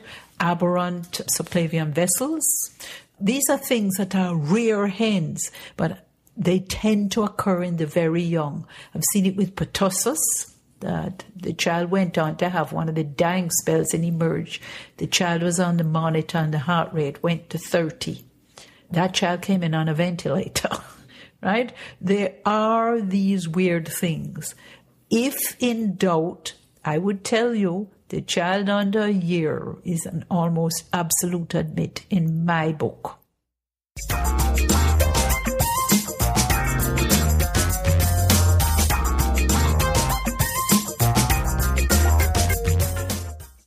Let's just back up a little bit in terms of risk stratification and the history.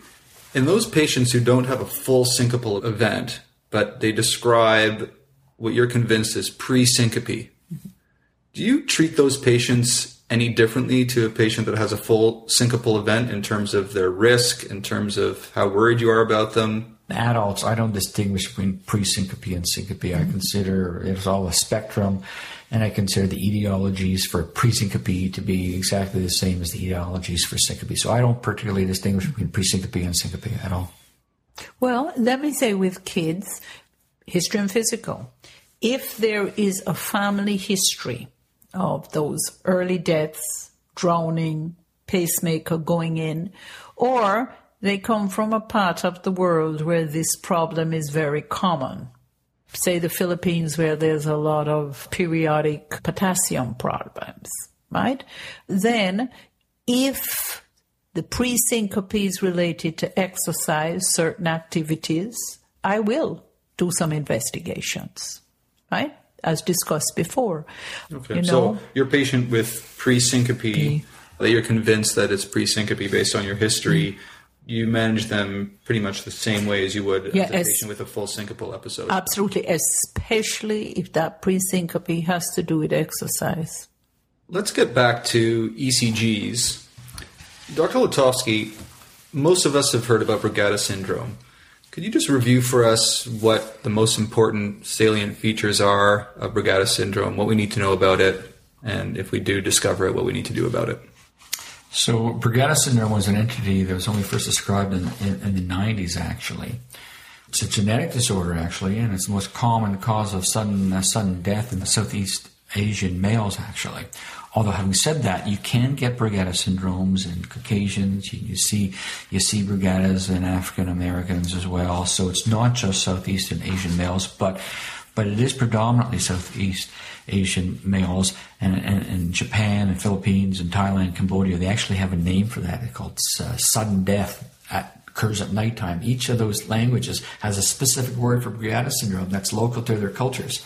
If you get a syncopal episode in, in someone who's originally from Thailand or Cambodia or from Japan, it's really important to ask about family history of similar episodes, sudden death in, in young members of their family, because then you have to consider it.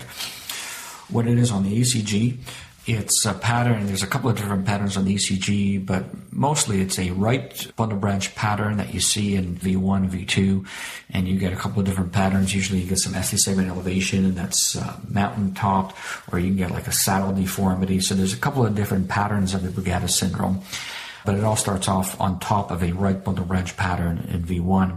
And then what happens is that those patients are at risk for ventricular dysrhythmia, such as ventricular tachycardia, which can then precipitate into a ventricular fibrillation and sudden death. Uh, usually occurs at night.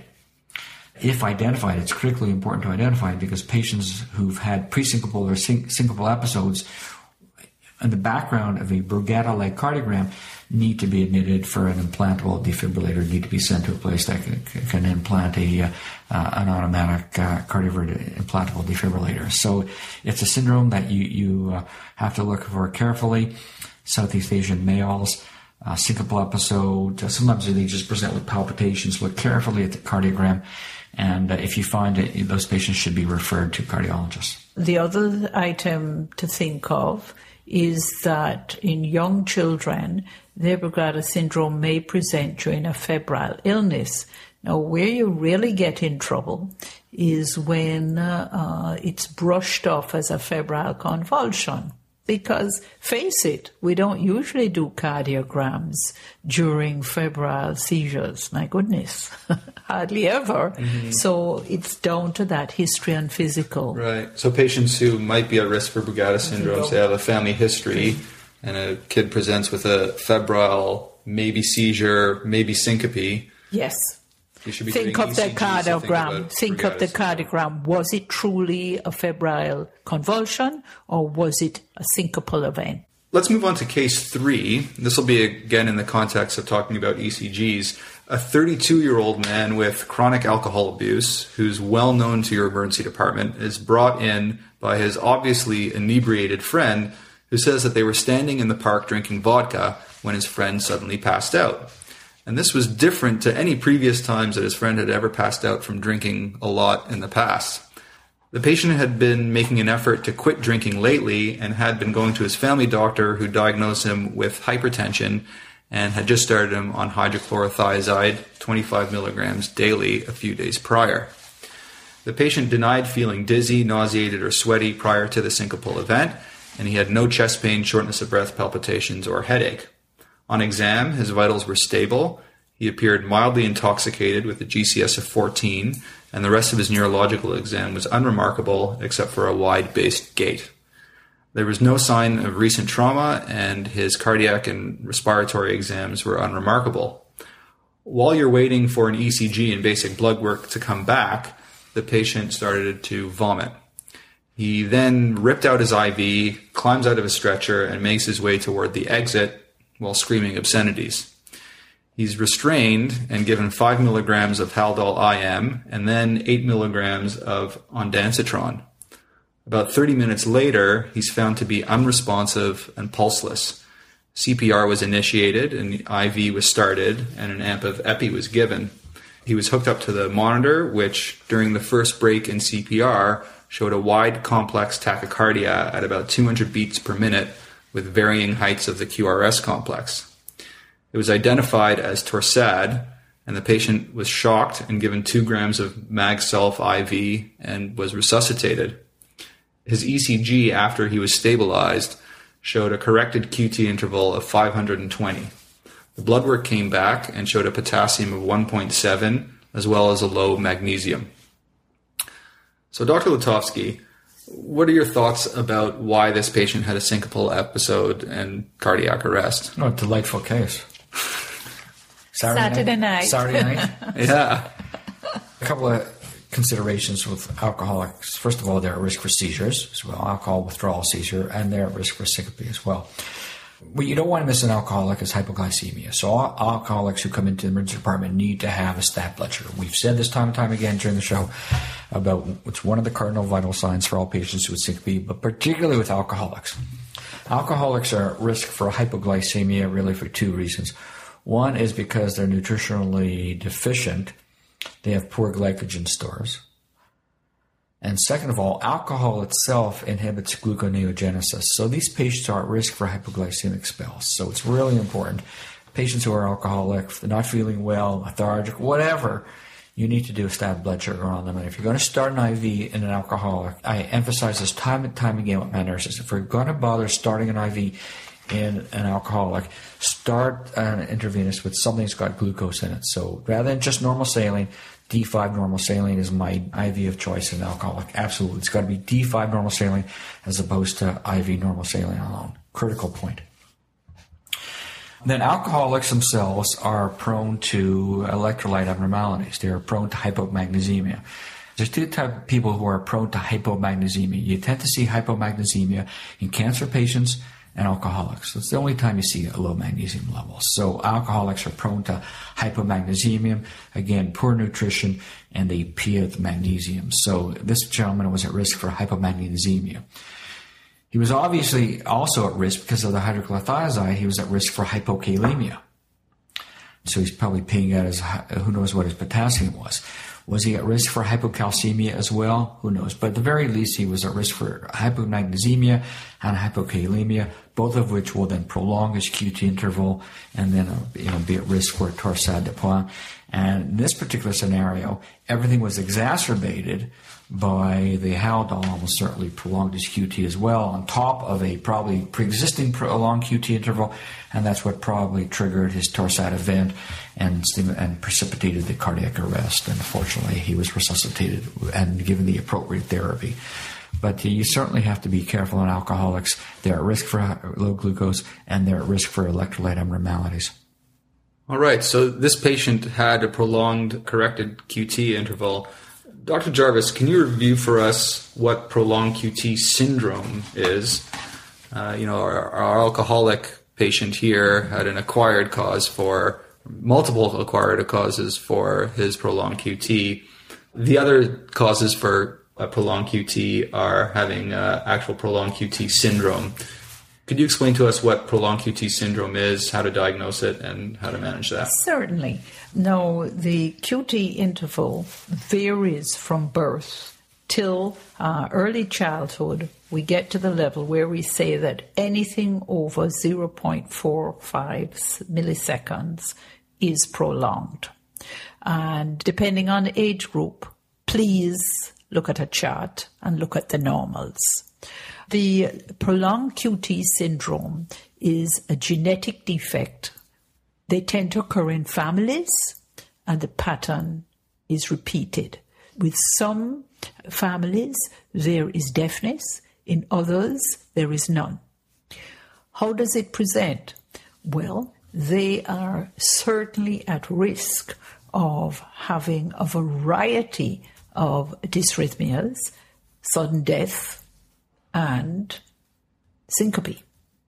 So when you get your cardiogram, this is where errors are made if you take a young child who's had some kind of event and you just take the reading of the adult oriented ECG machine.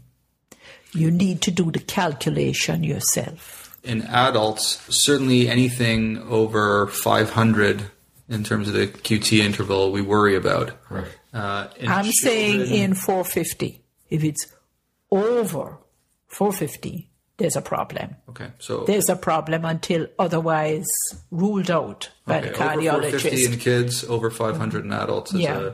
yes. Okay. Yeah. Remember, we said at the very beginning, history physical, you're going to really push what happened, where was the child, what was the exact event.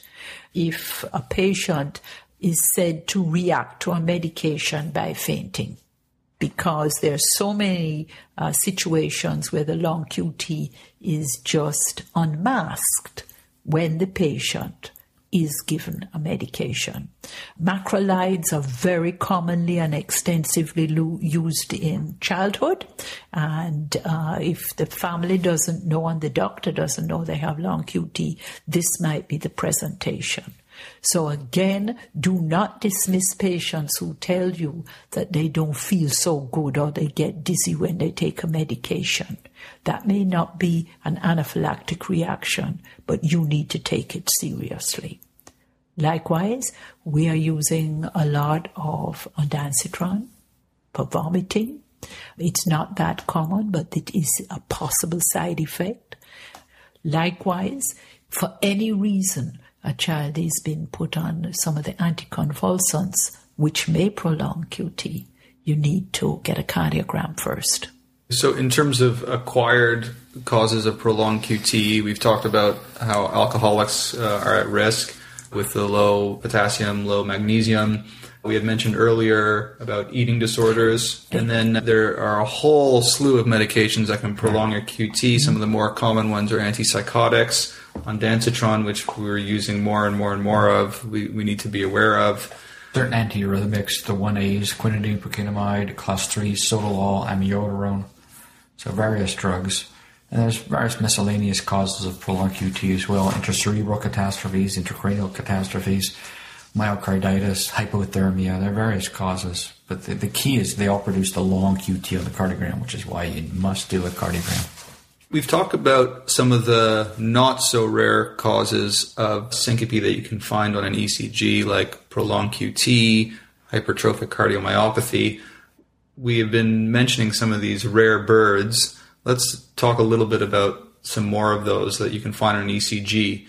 Now, Dr. Letovsky, most of us have heard about prolonged QT syndrome. What about short QT syndrome? What is it, and how should we manage that in the emergency department? Yeah, most of us don't look for short QT syndrome, but there there has been reported cases of short QT interval being associated with sudden cardiac death as well, and dysrhythmias. So I think you have to look at the QT intervals either being short or prolonged. The same way you have to look at PR interval, whether it's short or prolonged too, as being abnormal. So the same thing with QT. You look for the interval, QT interval. If it's short, those patients are at risk for dysrhythmias as well, sudden cardiac death. Okay, so under about 340, 350. Yeah, well, so they, it's, it's much lower than so that. what you want to look for, anything less than 350, you should worry. Anything greater than 500 milliseconds, you should worry with QT interval. So we usually take less than 340 right, as a shortened QT. However, if there is a family history of sudden deaths, we take anything less than 360. So both prolonged QT syndrome and short QT syndrome carry a risk of sudden death. Prolonged QT syndrome usually presents in the first or second decade of life. For the congenital prolonged QT syndrome, some of the pearls are that syncope is often triggered by acute arousal or startle and loud noises like a fire alarm, for example. And these patients can have orthostatic hypotension, so be sure to keep long QT in your differential for patients with an orthostatic drop. In terms of the acquired causes for prolonged QT, remember to look for it in patients who have eating disorders, alcoholics, patients on cardiac drugs like amiodarone, uh, antipsychotics like risperidone, patients who are given ondansetron, as well as patients who are on methadone. And then some of the other causes for prolonged QT are things like carbon monoxide poisoning and intracerebral bleeds. In terms of a rule of thumb for cutoffs, in kids, a prolonged QT that puts you at risk for going into Torsades would be 450, and in adults, a prolonged QT that would put you at risk for Torsades would be 500. In terms of short QT syndrome, the numbers that you need to remember are anything less than 340, except you should modify that to anything less than 360 in patients who have a history of sudden death. Next, Dr. Jarvis is going to talk about arrhythmogenic right ventricular cardiomyopathy. The ECG features of ARVC are the following 1 inverted T waves in the right precordial leads, that's V1, V2, and V3, a QRS in V1 of greater than 110 milliseconds, and third, epsilon waves. These are reproducible low amplitude signals between the end of the QRS complex to the onset of the T wave in the right precordial leads. We'll have an example of these in the written summary. Dr. Jarvis, the other rare bird is arrhythmogenic right ventricular cardiomyopathy, or ARVC. Could you tell us what we need to know about that as emergency docs? Absolutely. If any of you come from Naxos Island in the Aegean Island group, You know all about this because it's very common and it's also well described in Italy. Well, that was the first clue. This is a genetically determined uh, condition and it r- leads to fibrofatty changes in uh, the heart. They may know that they have this condition. Uh, if they present looking extra ill with gastroenteritis type symptoms, please be very aware of their increased susceptibility to myocarditis. People in Naxos Islands have certain physical features and woolly hair, which is out of proportion, different to the rest of the population. In other areas, there are cutaneous manifestations with this. And um, I would just say it is ventricular tachycardia or ventricular fibrillation, which is induced by any emotional or physical stress. The thing is to think about it, particularly if there's the family history. And implantable defibrillators will save their lives. And just to review again, the ECG findings of arrhythmogenic right ventricular cardiomyopathy are three things. One, inverted T waves in the right precordial leads. Two, QRS in V1 of greater than 110 milliseconds. And three, epsilon waves, which are reproducible low amplitude signals between the end of the QRS complex to the onset of the T wave in the right precordial leads. So that's ARVC. Next, I'd like to talk about the so called benign early repolarization. Early repolarization in the right precordial leads occurs in about 5% of the population, is most common in young, otherwise healthy people, and has been considered benign. On the ECG, there's J point elevation, usually with notching that occurs in the anterior leads. We'll have that in the written summary. However, the same repolarization pattern that's seen in the inferior or lateral leads may not be as benign as we once thought and has been associated with ventricular fibrillation. A study from the New England Journal of Medicine in 2008 called Sudden Cardiac Arrest Associated with Early Repolarization with a few hundred subjects showed that in patients under the age of 60 with early repolarization on their ECG, and they defined it as a J point elevation in at least two of the inferior and lateral leads of more than one millimeter, with these patients, there was a strong association with VFib compared to matched controls. And patients with unexplained VFib and early repolarization who received defibrillators had more episodes of VFib than patients with unexplained VFib who received defibrillators and did not have early repolarization. Another study from the New England Journal of Medicine a year later, in 2009, had a few thousand subjects. It was called Long Term Outcome Associated with Early Repolarization and Electrocardiography. And it showed that elevation of the J point in the inferior or lateral leads of greater than 2 millimeters was associated with an increased risk of VFib and showed a trend toward a higher death rate from cardiac causes. So, what does this mean for the average emerge doc? If you have a patient with a ventricular arrhythmia or a history of syncope and all other causes have been ruled out, don't disregard an early repolarization pattern in the inferolateral leads. Consider a referral to cardiology as they may need monitoring. More studies need to be done in this area to know if implantable defibrillators in these patients will save lives or not, but beware, benign early repolarization may not be so benign.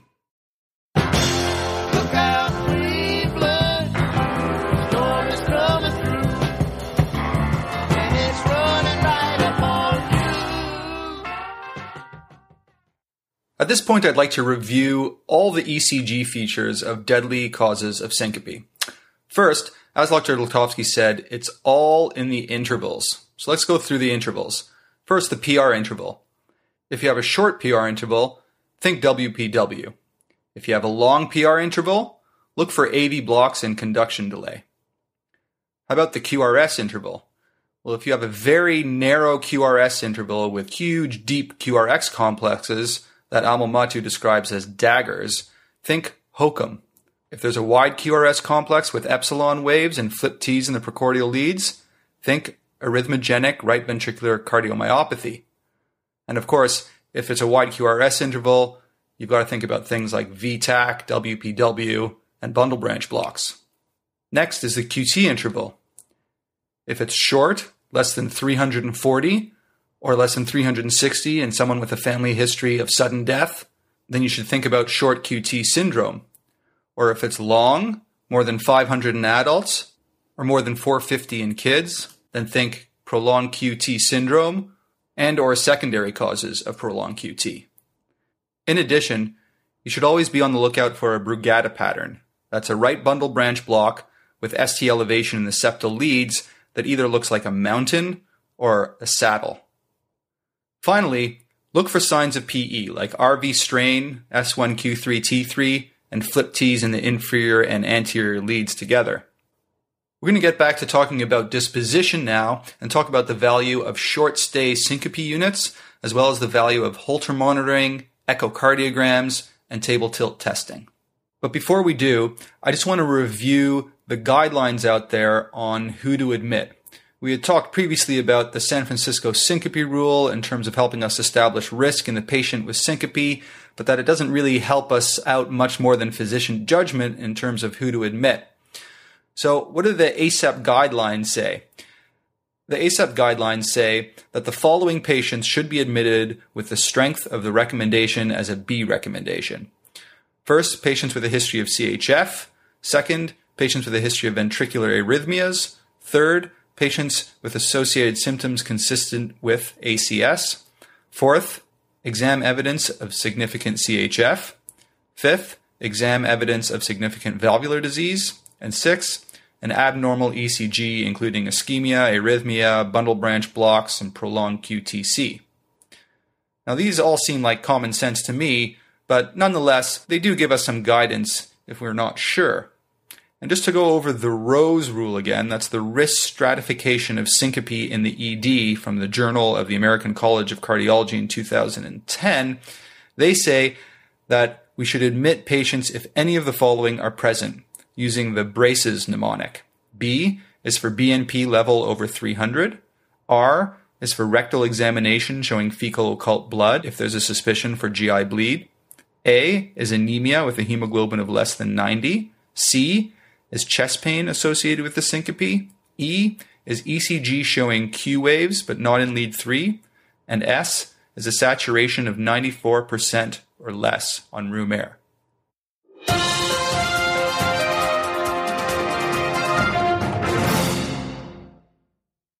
So let's talk a little bit more about disposition. Some patients in, that you see for syncope in the emergency department, you don't have a definitive diagnosis, but you might be worried about them for whatever reason. There have been some studies that have shown that short stay syncope units, where they have cardiac telemetry for about six hours, they do hourly vitals and orthostatic blood pressure checks. They might organize an echocardiogram for patients with an abnormal cardiovascular exam or abnormal ECG there is a study back in 2004 that showed that these short stay units actually improve diagnostic yield, decrease admission rates, and length of stay, but there was no difference in mortality or syncope recurrence. Some emergency physicians practice with patients who they're unsure of the syncope diagnosis. They'll keep the patient in the emergency room on a cardiac monitor for a few hours What's your opinion about short stay units and observing people in the emergency department who present with syncope and you're not sure of the cause? My own personal philosophy about this is that I think that if you've made a decision that you're going to send the patient home, if there's no high risk features and the patient is safe to go home, there's family there, and you can ensure some kind of proper follow up, whatever it is.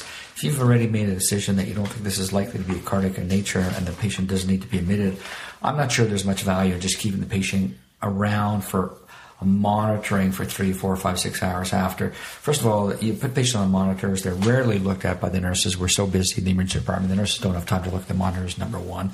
Number two, if the initial cardiogram or even a second or third cardiogram in the emergency department doesn't show anything grossly abnormal, the chance of you picking up anything in the emergency department with continuous monitoring for two, three, four hours, are you really going to pick anything up more than what a Holter monitor can pick up if for 24 hours that you're going to send the patient home on anyways with.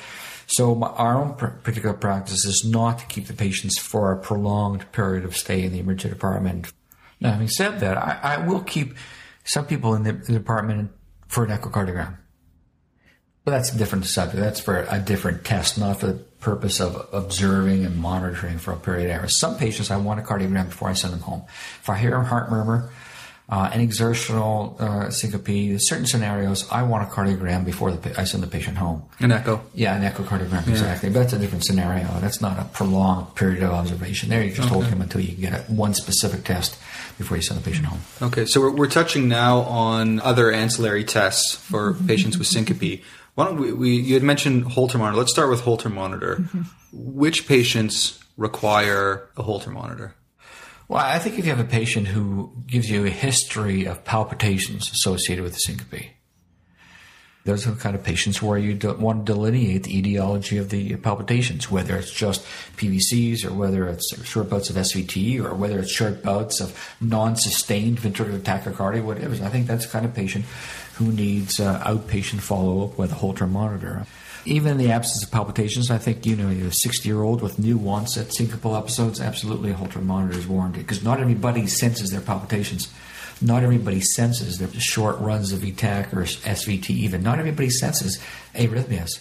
Patients with syncope, in whom uh, you're not sure of the etiology, there was nothing precipitating it, you don't think it was a vasovagal, it wasn't situational, but you still think they're safe enough to go home. Absolutely, yeah. Those are the kind of patients I'd refer for an who I think should have an outpatient Holter monitor. Even though the yield in the studies is very low. Correct. Right. I guess low, but one of the zero. reasons why those why the yield is so low is because a lot of patients who have vasovagal or Correct. some reflex mediated are are, Are lo- sent for are, are sent as for well. those. That's And so again, if you do a really good history and physical, Those patients don't need Holter those monitors. patients don't. Right. So, exactly. Okay. So for reduce the denominator, the uh, numerator might get bigger, right? Precisely. I don't put Holter monitors on younger kids. If you've passed out under the age of five and I have any concerns about you, you're coming into hospital, right? If you're a toddler to five and um, I am kind of sitting on the fence, I'll arrange an early cardiac assessment for you, but I won't put a Holter on because you can't get those small kids to keep them on. A waste of time and a waste of the technology.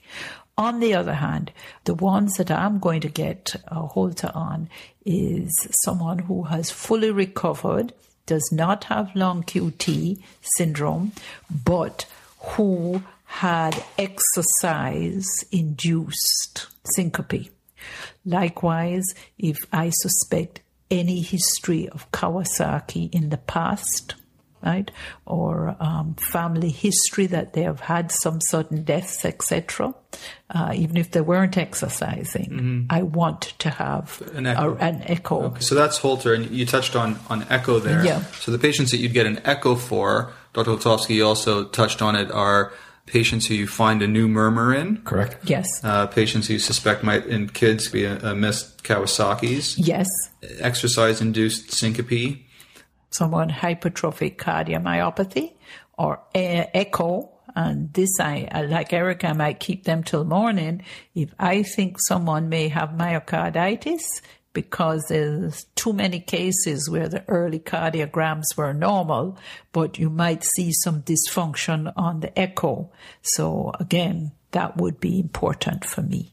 So Holter monitoring for patients with syncope has a very low yield, only about 1 to 3% that's been shown in the literature. The 2009 European syncope guidelines do recommend Holter in patients who have clinical or ECG findings suggesting an arrhythmic syncope or who have very frequent syncope or presyncope. And what about echo? Well, what are the indications for echo? Some of the indications to think about are a pathologic murmur, history of cardiac disease, or exercise induced syncope. Dr. Letovsky is now going to comment on stress testing for patients with syncope. So we've talked about Holter, we've talked about echo. What about treadmill stress testing? And we're not talking about cardiac ischemia here, but which patients with syncope would you consider doing a stress test on? I don't routinely order stress tests on those patients. I arrange for outpatient stress testing on patients with atypical low risk chest pain patients, but not with, generally with patients with syncope. Not with syncope. I should, but I don't. In, in terms of patients who have exercise-induced syncope, is there a role for for You know, I think those tests? patients at that point, I think you're you should be referring those patients to a cardiologist for a full evaluation. I don't think an emergency physician should be ordering a stress test on patients with syncope without a you know full cardiac evaluation at that point. Likewise, if someone looks as if they have orthostatic syncope, there's some debate in the literature, but some people think that the tilt table test helps them to distinguish who is just simply a vasovagal versus someone with someone else, something else going on. But I don't send them for the test. I get an opinion and ask the cardiologist, you know, would you see this patient who has fainted repeatedly on standing for short periods of time? So, generally Yeah. speaking, Yeah. uh, the tilt table test and stress test should be left for the cardiologist. If you, Yes. if you have, Absolutely. if you're Yes. worried about a patient with syncope, you're sending them to the cardiologist, Yes. and that that's in, in their domain. The 2009 European guidelines they do recommend stress testing in patients with syncope if it's related to exertion, exertional syncope, but only after they've had an echocardiogram done already. Absolutely. Exactly. Because, so at that you know- point, they're going to see a cardiologist. Yeah, because you wouldn't want to send someone with hypertrophic cardiomyopathy for a stress test. Correct. Hmm. Without a previous cardiograph. Without a, Yeah. without a Echocardiogram. period echo, because you know Yes. they could drop dead on you in the stress test. Correct. Not an hour shift. So we've talked about disposition. We've talked about what tests we might want to do. Now you're ready to discharge the patient, Dr. Letovsky. Do you have a standard discharge spiel that you give patients that you're sending home with syncope? I don't have a standard discharge spiel uh, for patients. You know, the young folks, the teenagers who come in and they have low blood pressure to begin with, and they're thin. You know, I just make sure that they eat well, drink plenty of fluids, avoid alcohol because of the vasodilatation that accompanies alcohol. Uh, for the older folks, I want to make sure that they're uh, go home safely with somebody driving them home. Do I tell them to avoid driving? That's an issue that you have to tell with anybody who has a, has had a loss of consciousness. So you need to address the driving issue before they go home. Other than that, uh, you you have to tell them to avoid drugs that can precipitate hypotension and other further syncopal episodes. For example, males who've had syncopal episodes or near syncopal episodes, should they avoid uh, drugs like Flomax, you know, alpha blocker agents, for example, which can cause postural hypotension? They have to be careful with diuretics. So I guess it really depends on the scenario, but you know, maintaining good fluids, especially in the summertime, avoiding alcohol, and trying to avoid other drugs that could precipitate uh, hypotension would be really important. Like Eric, I try to individualize my discharge instructions, but there's one thing that I do tell every single family. Uh, that is, they must go and ask those key questions from as many members of the older members of the family as possible. Were there SIDS in the family? Deaths during swimming? Early deafness, all those things that might suggest there's an onla- underlying genetic problem. So I want to know about those things, the family may not know. The next thing is we do, I personally have written a lot of let, uh, letters to coaches, school teams, school principals because it's just inappropriate for some folk to uh, be going back to contact sports, etc., immediately. They all want to know well, it was just a little faint. Should uh, can't he play in the playoffs tomorrow? Right? I like to treat it like a head injury it's just one syncope. But even if they've never fainted before, why now at 14, especially in a male? What's going on? The next very important things are adequate hydration and appropriate caloric intake. I sometimes suggest to the family they discuss a referral to a dietitian from their family doctor or pediatrician because there's no doubt that some kids just do not tolerate heavy exercise unless they have preloaded with some calories. Mm-hmm. So those are the kinds of things. And in that two weeks, no exercise, no swimming, You got to take it seriously. And two weeks, and the kid thinks you're a mean dragon, but two weeks out of a young life, out of those activities, off the ski hill, out of the swimming pool, may save their lives.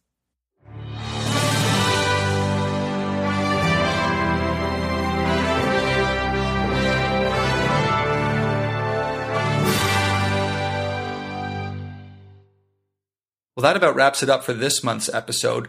Remember, if you're a CCFP or a CCFP EM, starting in January 2013, each hour that you listen to emergency medicine cases, you can claim one M1 credit that you can contribute towards your 25 per year minimum requirement. I'm totally psyched for next month when Dr. Walter Himmel and Dr. Brian Steinhart are going to come back to emergency medicine cases. They're two of my biggest mentors, and we're going to talk about a subject that I've given lectures on multiple times, the subject that most people don't like to hear about, but that has a fascinating differential diagnosis and that we see commonly in the emergency department, and that is low back pain. So until next time, take it easy.